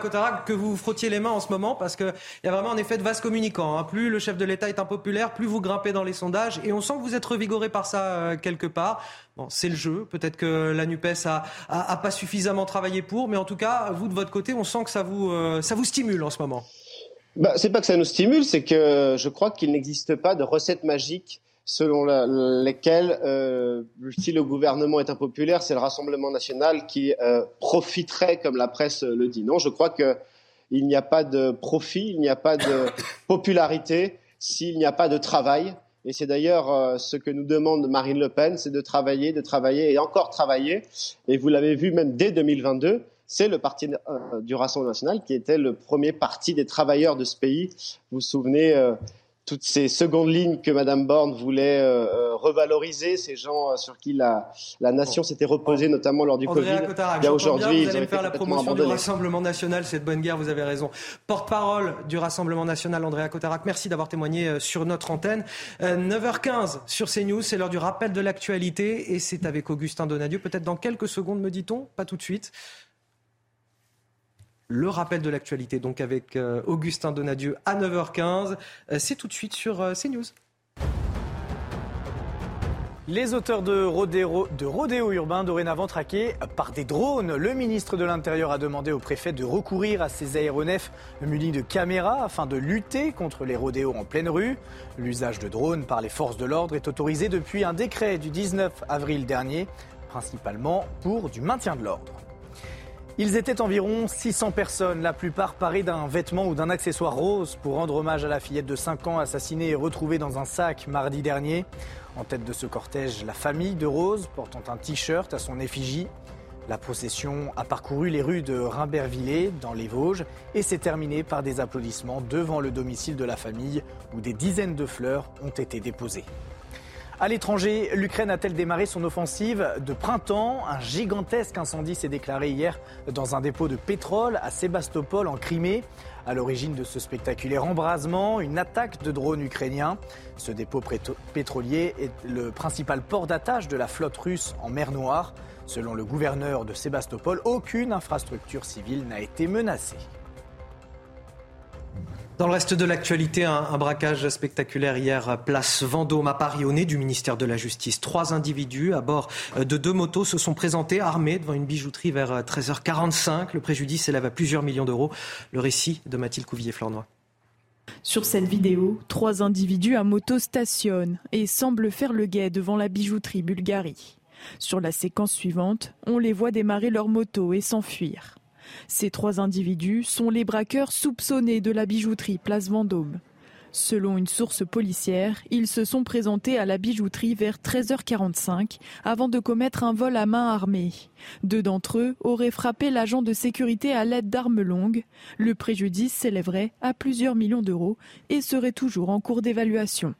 Une enquête pour vol à main armée en bande organisée a été ouverte et confiée à la brigade de répression du banditisme.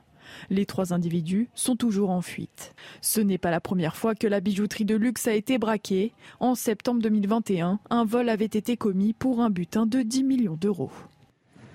Il n'y a pas que les, les bijouteries pardon, qui sont cibles de braquage. Justement, les boulangeries euh, également sont ciblées. On va en parler avec vous, Amaury Bucco du service police-justice de, de CNews. Non pas que le butin soit exceptionnel dans les boulangeries, mais forcément, elles font partie des rares commerces qui reçoivent encore euh, beaucoup de paiements en espèces. Euh, d'autant plus que c'est des magasins qui ne sont pas forcément très sécurisés et les comptoirs facilement accessibles. Effectivement, il y a trois raisons au fait que les, boulangeries restent des commerces très prisés. D'abord, c'est que les boulangeries font partie des commerces les plus répandus en France, avec par exemple les pharmacies, les tabacs. Il y a plus de 30 000 boulangeries en France. Donc si vous voulez faire plusieurs boulangeries, bah, c'est facile, vous allez d'une rue à l'autre et vous faites plusieurs euh, braquages de boulangeries. Il y a effectivement beaucoup de monnaie qui circule dans les boulangeries. C'est d'ailleurs pour ça, comme on le voit sur ces images, euh, que les, euh, les boulangers utilisent des monnayeurs automatiques. Et là, vous voyez d'ailleurs, c'est un monnayeur automatique qui est justement en train d'être saisi par un voleur. Et puis, effectivement, les, prix des produits vendus dans les boulangeries ne sont pas très élevés. Et donc, il n'y a pas de gros moyens de sécurité qui sont mis en place, par exemple comme les alarmes. Alors, beaucoup de boulangers ont des vidéosurveillances qui sont un, bon outil, mais si vous voulez, qui est plutôt un outil a posteriori pour faciliter l'enquête des, policiers que pour empêcher une intrusion. Alors, c'est donc pour toutes ces raisons que les boulangeries sont effectivement prises des voleurs et certains d'ailleurs se spécialisent dans les boulangeries. C'est le cas d'un homme qui a été interpellé début avril. Il est suspecté de cet homme d'avoir effectué 13 cambriolages et tentatives à Paris entre le 14 novembre et le 2 avril, essentiellement des boulangeries, mais aussi des chocolateries au moment de Pâques. Euh, les butins pouvaient s'élever à plusieurs milliers d'euros et c'est notamment grâce aux images de vidéosurveillance des boulangers, bien que cet homme il a pu être interpellé, déféré et placé en détention provisoire. Il va être jugé le 17 mai devant le tribunal correctionnel de Paris. Et hélas, comme souvent en matière de délinquance, cet homme de 39 ans qui est originaire de Gonesse est déjà très défavorablement connu de la police depuis la fin des années 90. Il avait un fait saillant dans son parcours de délinquant. En septembre 2006, il avait braqué un magasin netto à main armée dans le sud de la France avec plusieurs complices. Il avait été jugé pour cela en 2009 devant la cour d'assises et condamné à 7 ans de prison, ce qui ne l'avait pas empêché de recommencer en 2015 euh, et d'être à ce moment-là retourné dans le radar de la police euh, pour des vols, et puis avant de, commettre les faits pour lesquels il est suspecté aujourd'hui, c'est-à-dire ces braquages en série, ce céréal cambrioleur de, de boulangerie. Merci à Maury Bucco. Ça fait d'autant plus de peine d'ailleurs pour euh, les boulangers qui subissent euh, euh, ces, vols à, main armée, qu'ils ont déjà les prix de l'énergie qui ont augmenté énormément ces derniers temps. Et, pour leur commerce, c'est très compliqué. Certains sont tentés de, fermer le rideau parce que justement, faire chauffer les fours, les frigos aussi pour les pâtisseries, c'est très très compliqué pour eux. Et forcément, on pense à eux ce matin sur CNews. La consommation des Français qui a dû diminuer de 1,5% en, en moyenne. Mais quand on y regarde de plus près, en fonction de la composition des foyers et du niveau de vie, bah, la chute est parfois plus drastique. Euh, ce sont les produits d'hygiène et de beauté qui en font les frais car ils sont considérés forcément comme moins essentiels. Le paradoxe de tout ça, c'est que malgré la baisse de la consommation en, volume, le ticket de caisse reste toujours plus élevé. Le reportage de Charles Baget avec Sarah Fenzari. Les Français à l'heure de la privation. En moyenne, les foyers de 4 personnes et plus ont acheté presque 4% de produits en moins en ce début d'année. Quand on regarde le prix des escalades de poulet, c'est honteux. Fromage, radis, jambon, pain au chocolat, céréales. Pour ce père de famille nombreuse, avec l'inflation, les repas ont été modifiés. Quand je compare, par exemple, le saucisson qui était à 2,99 qui passe à 3,29, ben c'est terminé. Je prends plus de saucisson. Les produits frais sont fortement touchés et d'autres sont délaissés, avec une baisse de 5% sur les produits d'hygiène et d'entretien. On, fait moins de machines. Euh, moins de machines, on réduit ailleurs, on dose mieux. on va au plus simple, on va euh, au vinaigre blanc, comme euh, faisaient euh, nos arrière-grands-parents. Un retour dans l'ancien temps. Ceux qu'ils peuvent continuent de se faire plaisir. Les desserts, les confiseries, les sodas n'ont pas vu leur volume de vente se contracter. Mais pour limiter la facture, c'est la chasse aux bonnes affaires. Bah, on va tourner vers les produits premier prix, le moins cher, le moins cher, etc. Et on attend la promo. Le gouvernement a appelé les industriels de l'agroalimentaire à faire un effort sur le prix de leurs produits. Ce à quoi l'industrie a répondu qu'il n'y aurait pas de renégociation généralisée. Est-ce qu'il faut que les industriels renégocient euh, les prix avec euh, la grande distribution Benjamin Morel, euh, on sait qu'ils le font une fois par an, ils l'ont fait il n'y a pas longtemps. Euh, Alors, oui et non. C'est-à-dire qu'ils vont perdre des parts de marché aussi avec ça. Ils vont perdre des parts de marché. Et c'est vrai que vous pouvez avoir parfois un certain nombre d'abus de la part de certains industriels. Mais il faut quand même pas oublier que souvent, bah, ce sont un peu les dindons de la farce, notamment par rapport aux distributeurs, dans un système de la grande distribution fondamentalement, structurellement dysfonctionnel. Le problème, il est double en réalité. C'est d'abord un problème conjoncturel, notamment concernant les prix de l'énergie. Produire un produit face à un coût énergétique et donc ce faisant, quand vous avez une hausse des prix de l'énergie, votre produit coûte plus cher. Et de l'autre côté, eh ben, on a, quand vous regardez le panier, le panier de la ménagère depuis 30 ans, une part alimentation qui a plutôt réduit en réalité. Le problème, ce sont les autres coûts, notamment le logement qui a explosé. Et donc le fait qu'aujourd'hui on n'ait pas de politique énergétique, pas de politique du logement, etc., bah, ça se paye également en termes de euh, fragilisation du pouvoir d'achat des Français. On a quand même des Français qui, euh, au niveau du ticket de caisse, se retrouvent bien embarrassés.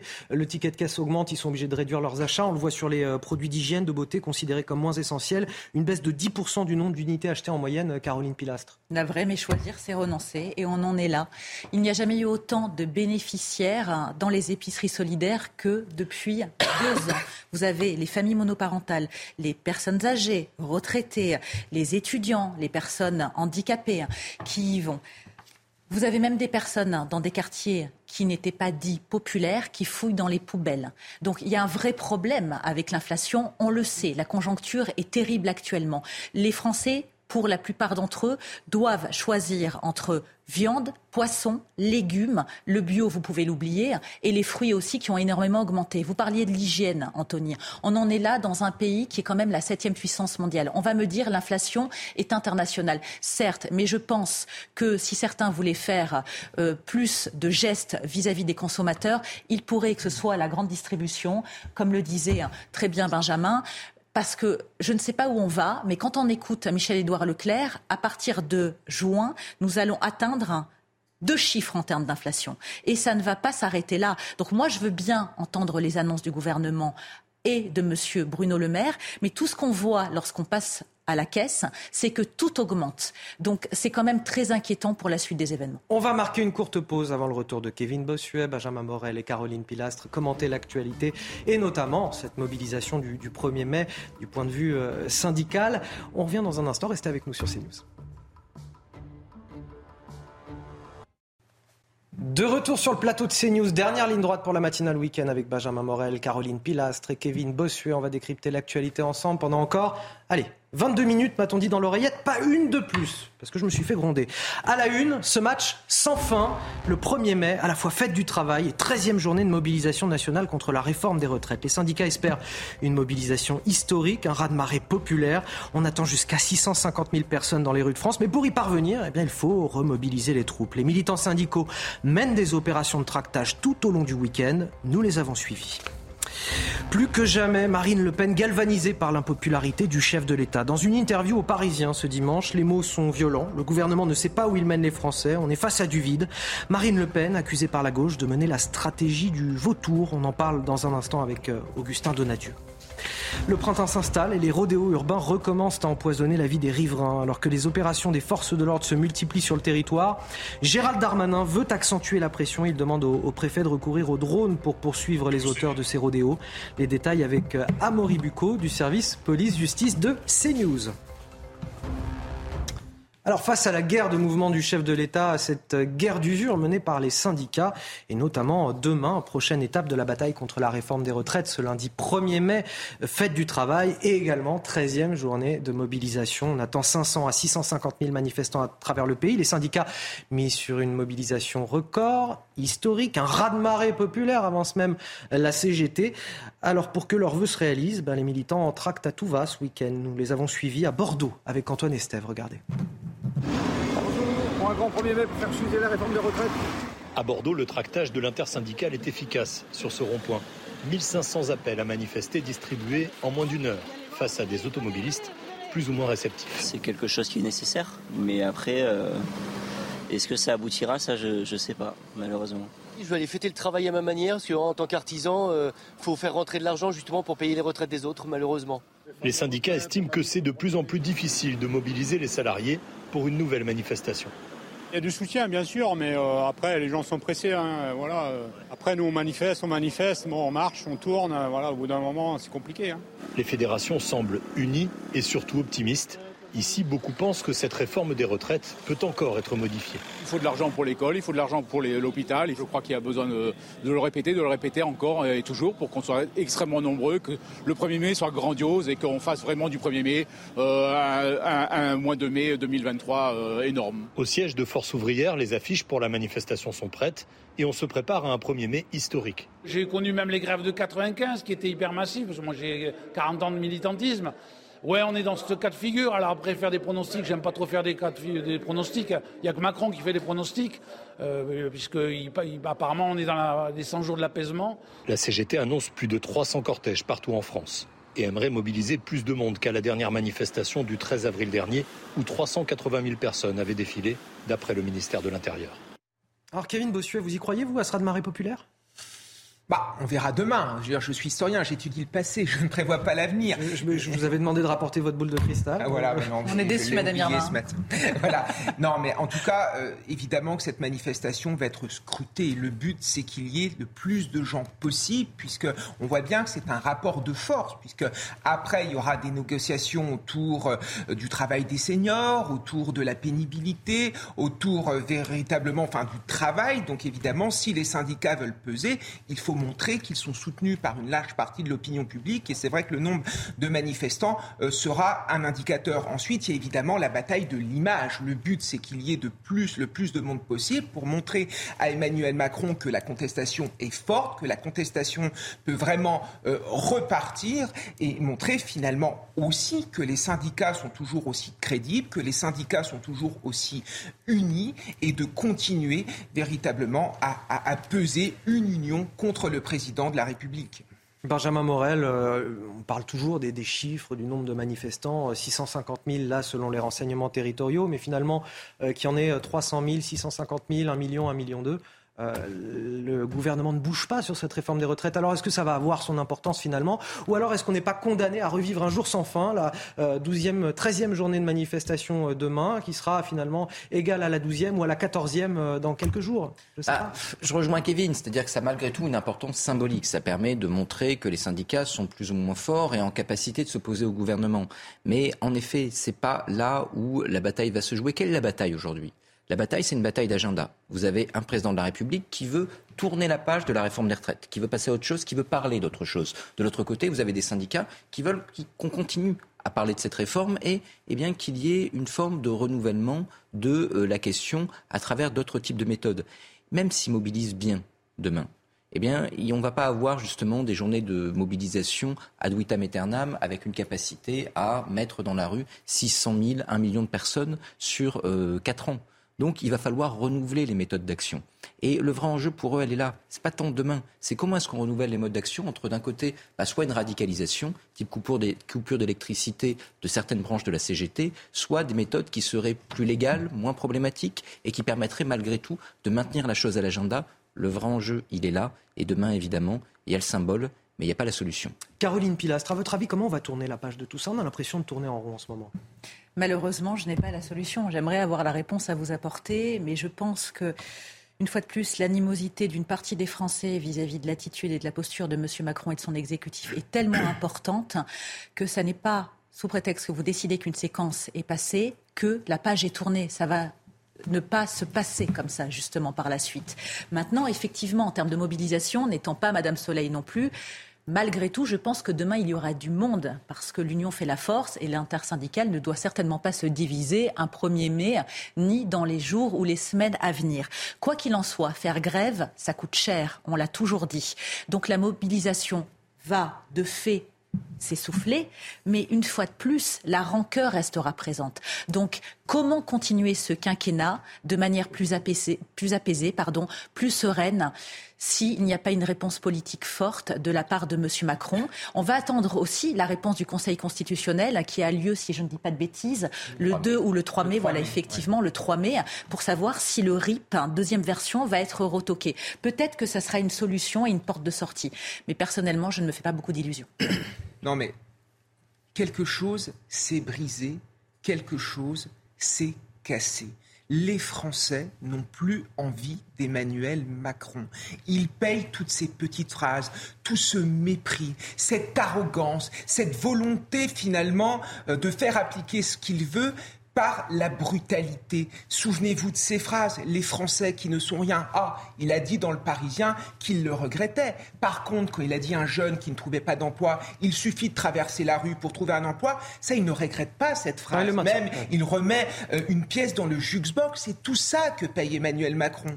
Euh, les Français ne peuvent plus de cet homme. C'est pas la, fonction de président de la République qui est, qui est visée, c'est l'homme en tant que tel. C'est tout ce qu'il incarne, c'est tout ce qu'il dit. C'est, je crois qu'il y a une rupture qui est compliquée et bon courage à lui pour gouverner dans les quatre ans qui viennent, puisqu'en plus, il n'a même pas de vision. J'ai écouté le discours de Madame Borne récemment. Pour, elle nous racontait ce qu'elle allait faire dans les euh, prochaines semaines, mais en fait, il n'y a rien. Il n'y a, a, aucun objectif clair.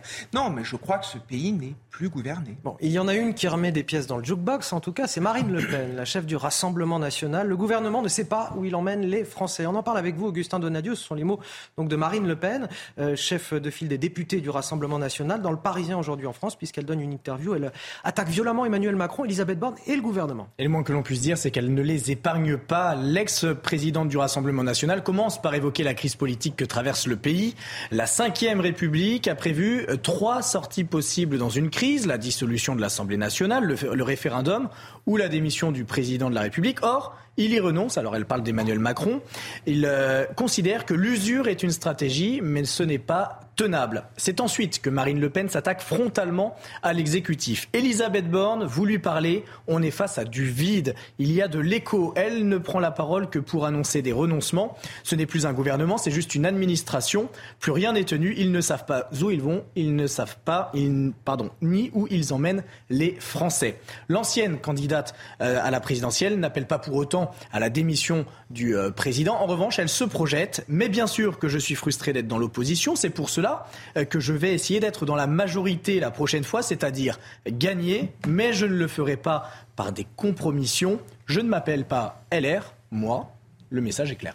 Merci euh, Augustin Donadieu. Benjamin Morel, euh, elle capitalise en ce moment, Marine. Euh, elle surfe sur du velours parce qu'en réalité, le climat politique lui est excessivement favorable, étant donné qu'on a une majorité qui, en effet, est en capilotade. On a une majorité qui, aujourd'hui, est très, très fragilisée, n'a pas les moyens de gouverner, parce qu'il n'y a pas de majorité à l'Assemblée nationale, en réalité. Et donc, en effet, quand Elisabeth Borne annonce des renoncements, comme Marine Le Pen le dit, c'est qu'elle n'a pas le choix.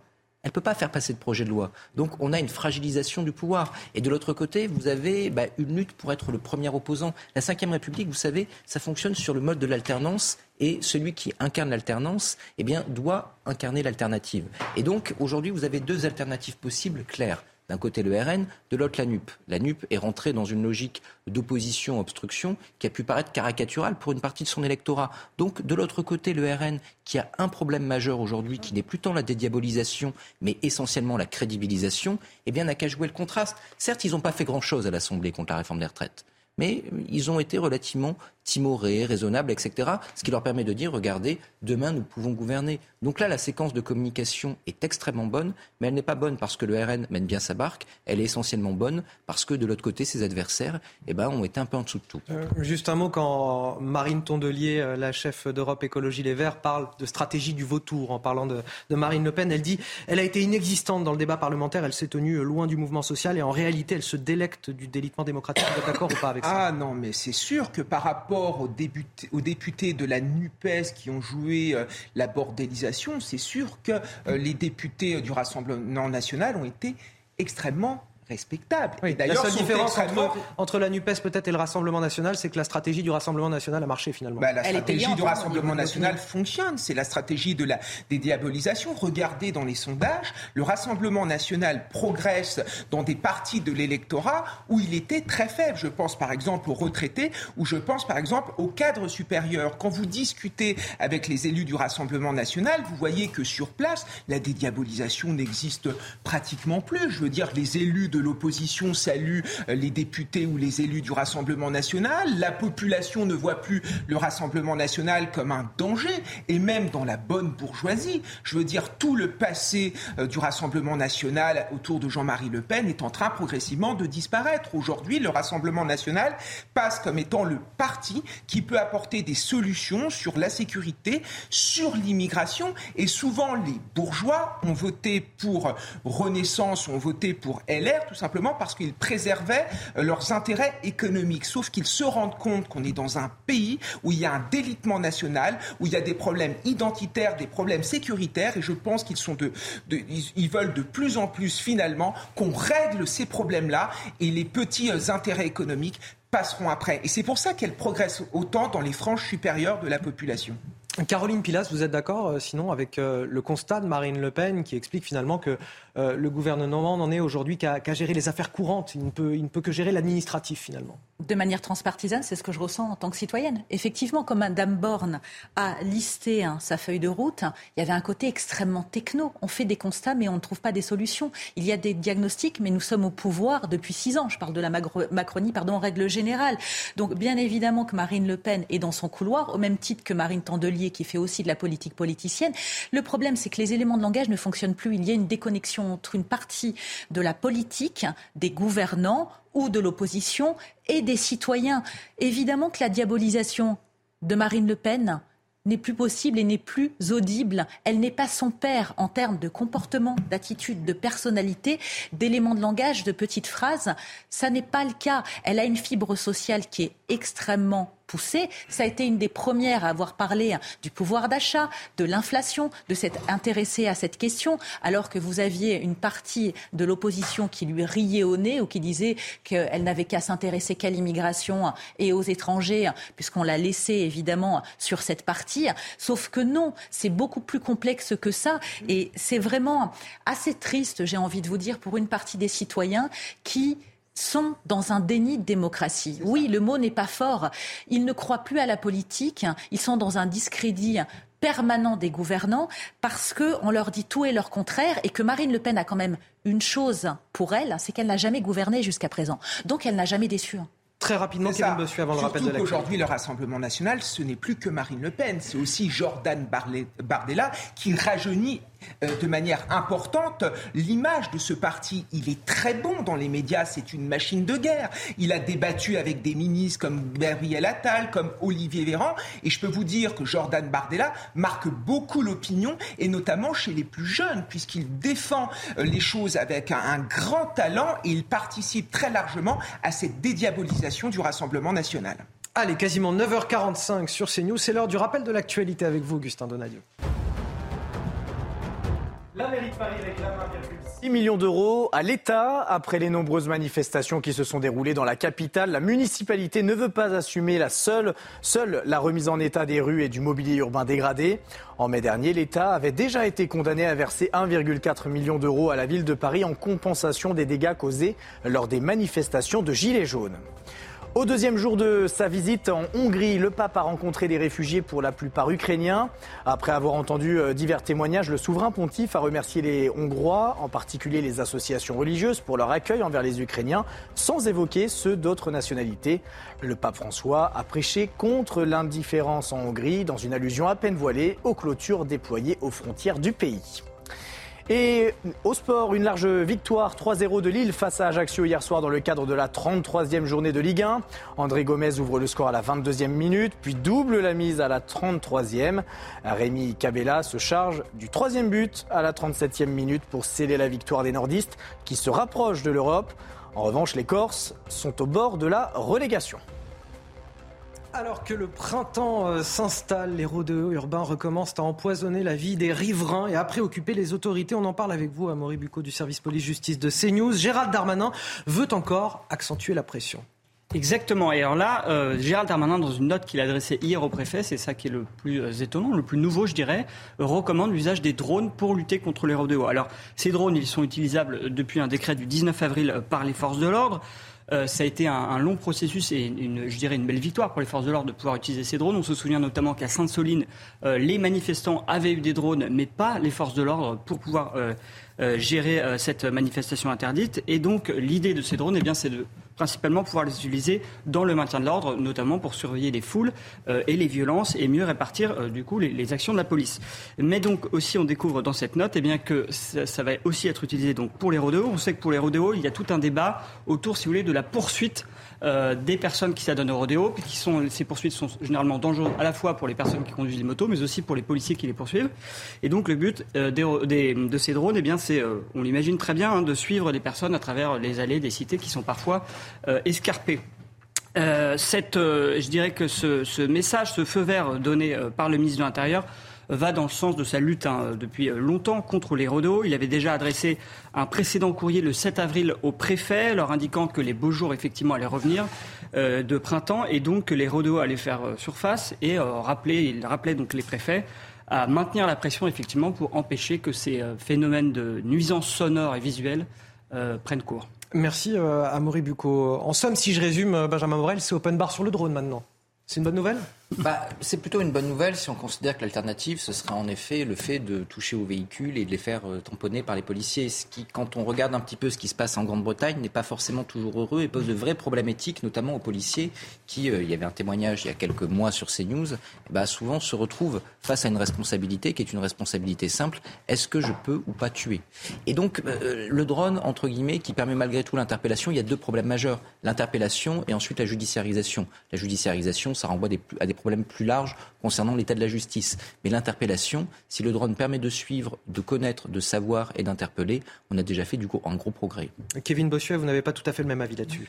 Non, pour moi, le drone, ça reste de la communication. Je ne dis pas que c'est inutile, mais moi, je pense qu'il faut faire comme on fait en Angleterre, c'est-à-dire aller au contact. Certes, il y a un risque pour la personne qui est responsable euh, de ce rodéo, mais en même temps, enfin, euh, enfin, on va pas déresponsabiliser les gens. Elle sait très bien, cette personne sait très bien qu'elle prend un risque. Donc moi, je suis pour que les policiers aillent au contact, qu'on puisse les protéger juridiquement. Ce serait la meilleure façon. Ah, il faudrait une sacrée protection juridique parce ah qu'effectivement, les, policiers, pour le coup, n'ont pas très très envie de se confronter à ça. Hein. oh, ça, j'en suis pas certain. Allez voir des policiers, demandez-leur. Ils n'ont qu'une envie. Au contraire, c'est de pouvoir agir, c'est de pouvoir travailler euh, pour le fruit de la collectivité euh, nationale et moi, je suis désolé, si on veut en finir avec ces rodéos, il faut aller au contact, il faut sévir. Et s'il y a des conséquences désastreuses, ben, ce sont les personnes qui sont responsables de ces rodéos qui les prennent. Je suis désolé, la culture de l'excuse, ça va bien.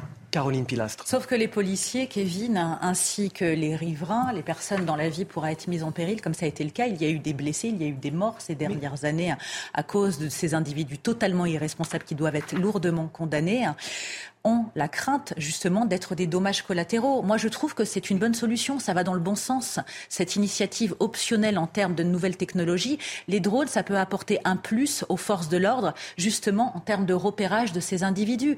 Évidemment qu'on ne va pas les arrêter grâce aux drones, nous ne sommes pas dans Minority Report, mais en attendant, c'est une alternative qui, pour moi, peut être une solution actuellement. Allez, on va ouvrir une page sur euh, l'actualité internationale avec vous, Harold Iman. Au moins deux personnes ont été tuées dans une attaque de missiles ukrainiens sur un village euh, russe proche de la frontière, Suzemka.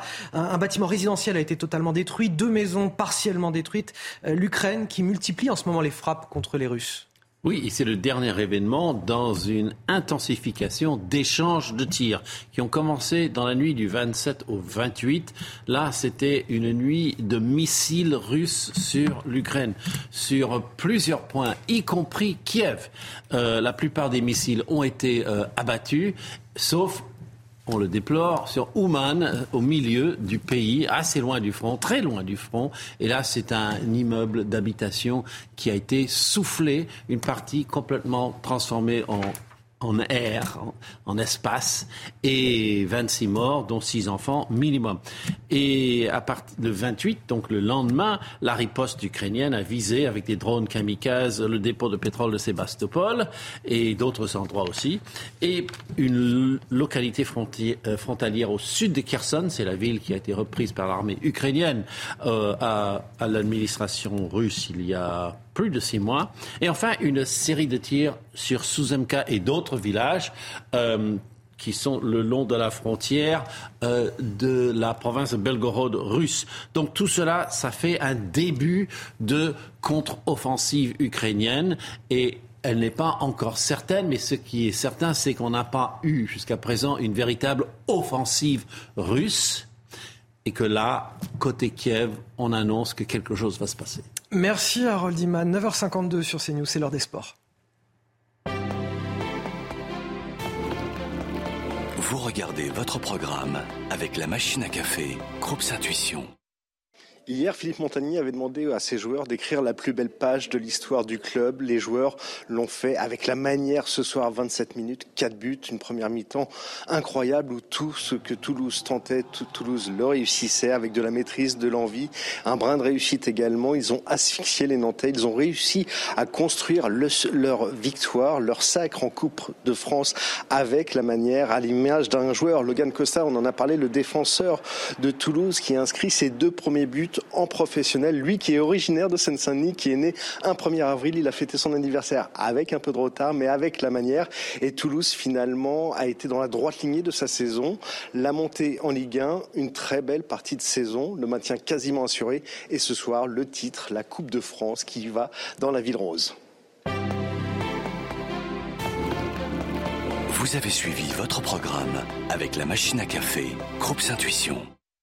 Ils vont enfin pouvoir profiter de leur dimanche et je les remercie chaleureusement d'avoir été avec moi ce matin. Caroline Pilastre, Benjamin Morel, Kevin Bossuet et bien sûr Harold Iman. Vous restez avec nous sur CNews. L'actualité se poursuit dans quelques minutes. Le grand rendez-vous CNews Europe 1, Les Échos. Sonia Mabrouk reçoit Jérôme Fourquet, politologue et directeur du pôle opinion et stratégie de l'Institut IFOP. Vous restez avec nous sur CNews. À tout de suite. Votre programme avec les déménageurs bretons, des déménagements d'exception. On dit chapeau les bretons. Information sur déménageurs-bretons.fr. La météo avec Groupe Verlaine. Solution de centrale photovoltaïque avec option de stockage pour profiter de la lumière, même en cas de coupure. Bonjour à tous, une après-midi assez perturbée hein, sur l'ensemble du territoire avec des averses qui auront tendance à se multiplier et bien sûr toute une façade ouest également en direction du Jura qui pourrait en prime bien tourner à l'orage, accompagné de ces éclairs de fortes chutes de grêle. Donc j'en appelle évidemment à la prudence. Partout ailleurs, ça restera quand même globalement plus calme et sec, à l'exception des Alpes du Nord en direction de la Corse où là aussi ce sera assez perturbé avec des pluies assez nombreuses, mais c'est une bonne nouvelle euh, vu que nous sommes encore en état de sécheresse. Ça redeviendra également plus calme vers le Languedoc mais au prix d'un nouvel épisode de Mistral et de Tramontane. Passons maintenant aux températures encore assez contrastées entre le nord et le sud. La maximale reviendra pour les Pyrénées-Orientales de 25 degrés. Il fera en revanche 16 degrés du côté de Brest, 19 degrés pour la rue de la capitale et en moyenne de 19 à 20 degrés euh, pour les régions centrales. Quant à la mi-journée de demain, elle s'annonce encore assez perturbée hein, sur l'ensemble du pays avec encore des, averses qui pourraient être assez, assez nombreuses et pourraient également tourner à l'orage à quelques endroits. Ça redeviendra plus ensoleillé vers le golfe du Lion et également en direction de l'arc atlantique où les éclaircies pourraient être plus franches, plus généreuses, avec un mercure qui semble stationnaire, 18 degrés pour la moitié nord et 20 degrés pour la moitié sud. C'était votre programme avec les déménageurs bretons, des déménagements d'exception. On dit chapeau les bretons. Information sur déménageurs-bretons.fr. Vous avez regardé la météo avec Groupe Verlaine. Isolation thermique par l'extérieur avec aide de l'État. Groupe Verlaine, le climat de confiance. Et bonjour à tous, ravi de vous retrouver sur CNews. Les Toulousains ont donc remporté la Coupe de France 5 buts à 1 face aux Nantais hier soir, mené déjà 4 buts à 1 après une, demi-heure de jeu.